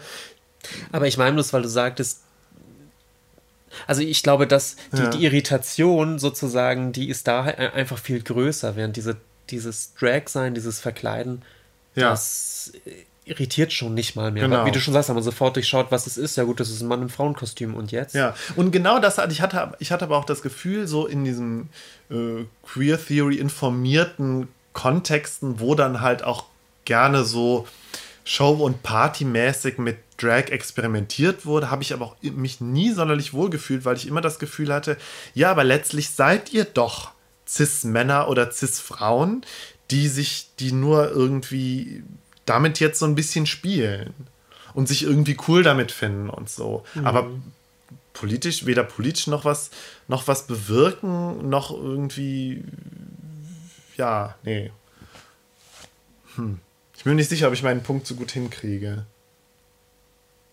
Ja, doch, ich glaube schon. Andererseits kann man natürlich sagen, ja gut, wenn es äh, die Form von Drag nicht gegeben hätte, also das hat vielleicht auch den Weg bereitet dafür, für eine zunehmende Sichtbarkeit von Trans und Inter. Also dass es halt tatsächlich ein ja, Empowerment natürlich. sozusagen bewirkt hat. Und sicherlich gab es also auf jeden Fall. Natürlich, ich glaube auch als Drag aufkam, war, war das vielleicht tatsächlich so, auch dieser ja. verstörende Moment und so ja, weiter. Kann, ja, das, das, ähm, das kann ich mir halt gut vorstellen. Mir, mir fällt es schwer, das zu datieren sozusagen, weil ich schon als das Kind das Gefühl hatte, dass, dass, dass Mary sozusagen ja im Öffentlich-Rechtlichen um 20 Uhr aufgetreten ja, ist. Weißt du? ja. Das war ja schon keine Provokation mehr. Ja.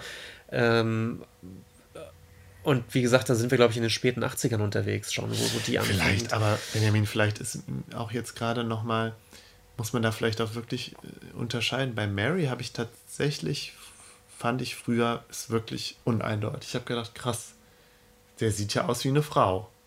Ja, das Und bei ja vielen Drag, also so Drag Queens oder so, da, da ist das ja das Übersteigerte. Da kommt es ja eben gar nicht mehr um das, da kommt es ja darum, äh, darauf geht es ja um Parodie und eben nicht um, um, um Veruneindeutigung. Vielleicht müssen, müssen wir so, so differenzieren. Ja, aber sind das nicht Nuancen vielleicht? Ja, weiß ich nicht, aber ich glaube, eine tatsächliche Uneindeutigkeit verstört immer noch. Aber sobald es irgendwie als Performance erkannt wird, verstört es nicht mehr. Also sobald es irgendwie als Drag selbst erkannt wird, verstört es eben nicht mehr, weil es direkt als Drag erkannt wird und als bekannt erkannt. Aber das wird ja bedeuten, dass Mary dann im Prinzip noch verstörender war als eben heutige Transen, die, die äh, total wie explodierte Paradiesvögel rumlaufen. Ja, vielleicht, vielleicht, weiß ich nicht. Hm. Also wir können ja mal jetzt ganz politisch unkorrekt ja. auf den Busch schauen. Das sagst du. Du und bist für uns outen in die Richtung, dass ich ja Drags auf Partys irgendwie immer witzig finde und du die, glaube ich, eher anstrengend findest, oder? Ja. Hau ich dich jetzt in die Pfanne? Nein, du hast nicht. Ich kann ja tatsächlich mal ein Erlebnis schildern und vielleicht fällt dann sozusagen meine ganze äh, versuchte Argumentation wie ein Kartenhaus zusammen und ich, äh, ich, ich oute mich jetzt hier als einer, der eigentlich nur so seine persönlichen Issues hat.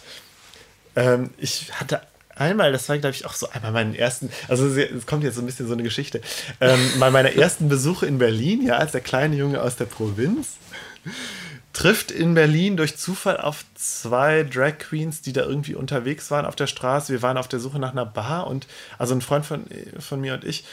Und die beiden waren furchtbar grenzüberschreitend, also sehr wahrscheinlich auch betrunken und keine Ahnung, haben uns, also sie haben uns nicht befummelt oder so, aber sie, ja, kommt mit und so, nee, ihr kommt jetzt mit uns, wir gehen jetzt da und dahin was trinken und so.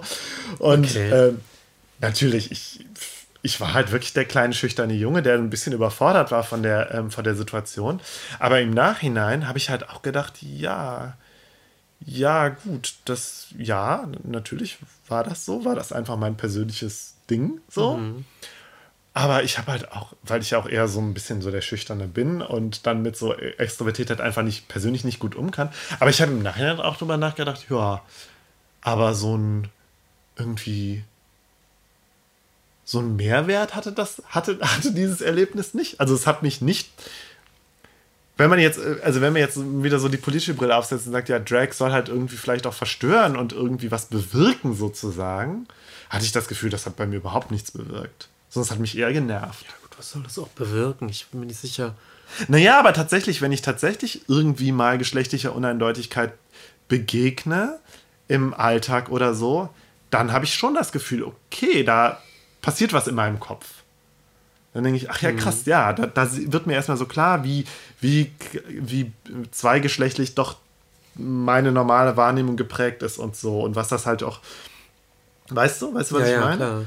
Und während diese Begegnung mit den zwei Drag Queens hat mich eigentlich nur, nur genervt. Und ich hatte auch das Gefühl, ja, gut, ja, okay, ja.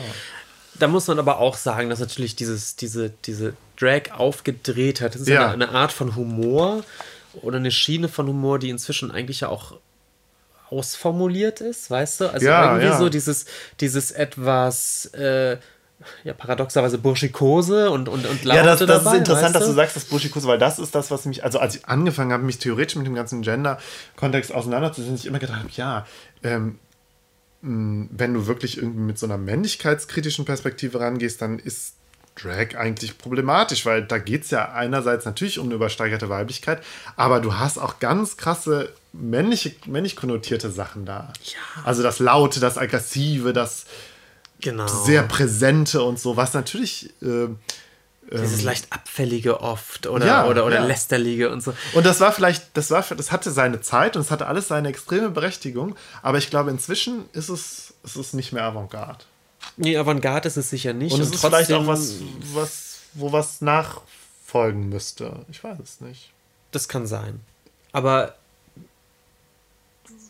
also ich finde es, wenn es wenn's, wenn's, wenn's gut ist und es gibt schon wirklich witzige Drags, die das, die mhm. das gut beherrschen, eben auch genau diese Schiene zu fahren, ich fühle mich dann immer ja. sehr unterhalten. Ja, da, natürlich, natürlich, klar. ich, ich mag das schon immer noch. Will, ich finde es auch auf, eine, nicht, auf einer Homo-Partys, wenn, wenn da, wenn da ein, Trost, ein Trost Transen bei ist, ist schon immer witzig. Ja, ich mag das eigentlich Fall. ganz gerne. Ja, klar, das will ich überhaupt nicht in Abrede. Aber du hast schon recht, es ist natürlich auch es ist eingefahren, wie ich schon sagte, ja. es ist auch, es ist auch es ist auch eine bestimmte Art von Humor, die dann bedient ja. ist und die, die, die, kann man gut und schlecht machen. Wenn sie gut gemacht ist, finde ich die gut. Aber du hast, klar, es hat, kein, es hat keinen avantgardistischen Anspruch mehr. Hm. Kein, muss es ja auch gar nicht. Muss eben es muss, es nicht. Nee, muss es, muss es nicht. Das denke ich auch. Ja. Haben wir Nachklapp, Benjamin? Ach so, ja, ich hätte eine Kleinigkeit als Nachklapp. Ja. Machst, du, das, machst du das Geräusch? Oh. Machst du das nach? Ich mach das Nachklappgeräusch. Sehr gut. So, äh, vielleicht, ich sag nur ganz kurz, der Nils hat uns einen Kommentar hinterlassen in der Folge, in der wir über äh, Michael Jackson und über Wanna Play, Wanna Play gesprochen haben. Stimmt, und das ist schon eine ältere, eine hat uns, hat uns gelobt. Hat uns gelobt. Er meinte, Michael Jackson wäre schon gut, aber Wanna Play wäre noch besser gewesen. Ja. Toll. Dankeschön. Ich habe, ich habe also ich fand es wirklich, habe mich wirklich sehr gefreut. Ja, und ich habe zwischen den Zeilen äh, so ein bisschen das Gefühl ja. gehabt, das sollte vielleicht auch die Ermunterung sein, öfter über so über, über schwule Themen zu sprechen oder so. Er sagt ja, dass wir das jedenfalls, dass, es, dass er das sehr interessant fand. Haben wir ja jetzt hiermit gemacht. Haben wir hiermit auf jeden Fall gemacht. Äh, genau, bei mir gab es äh, ein Feedback vom einem guten Freund von mir, der sich die, die Folge angehört hatte zu Santiago Sierra. Ja.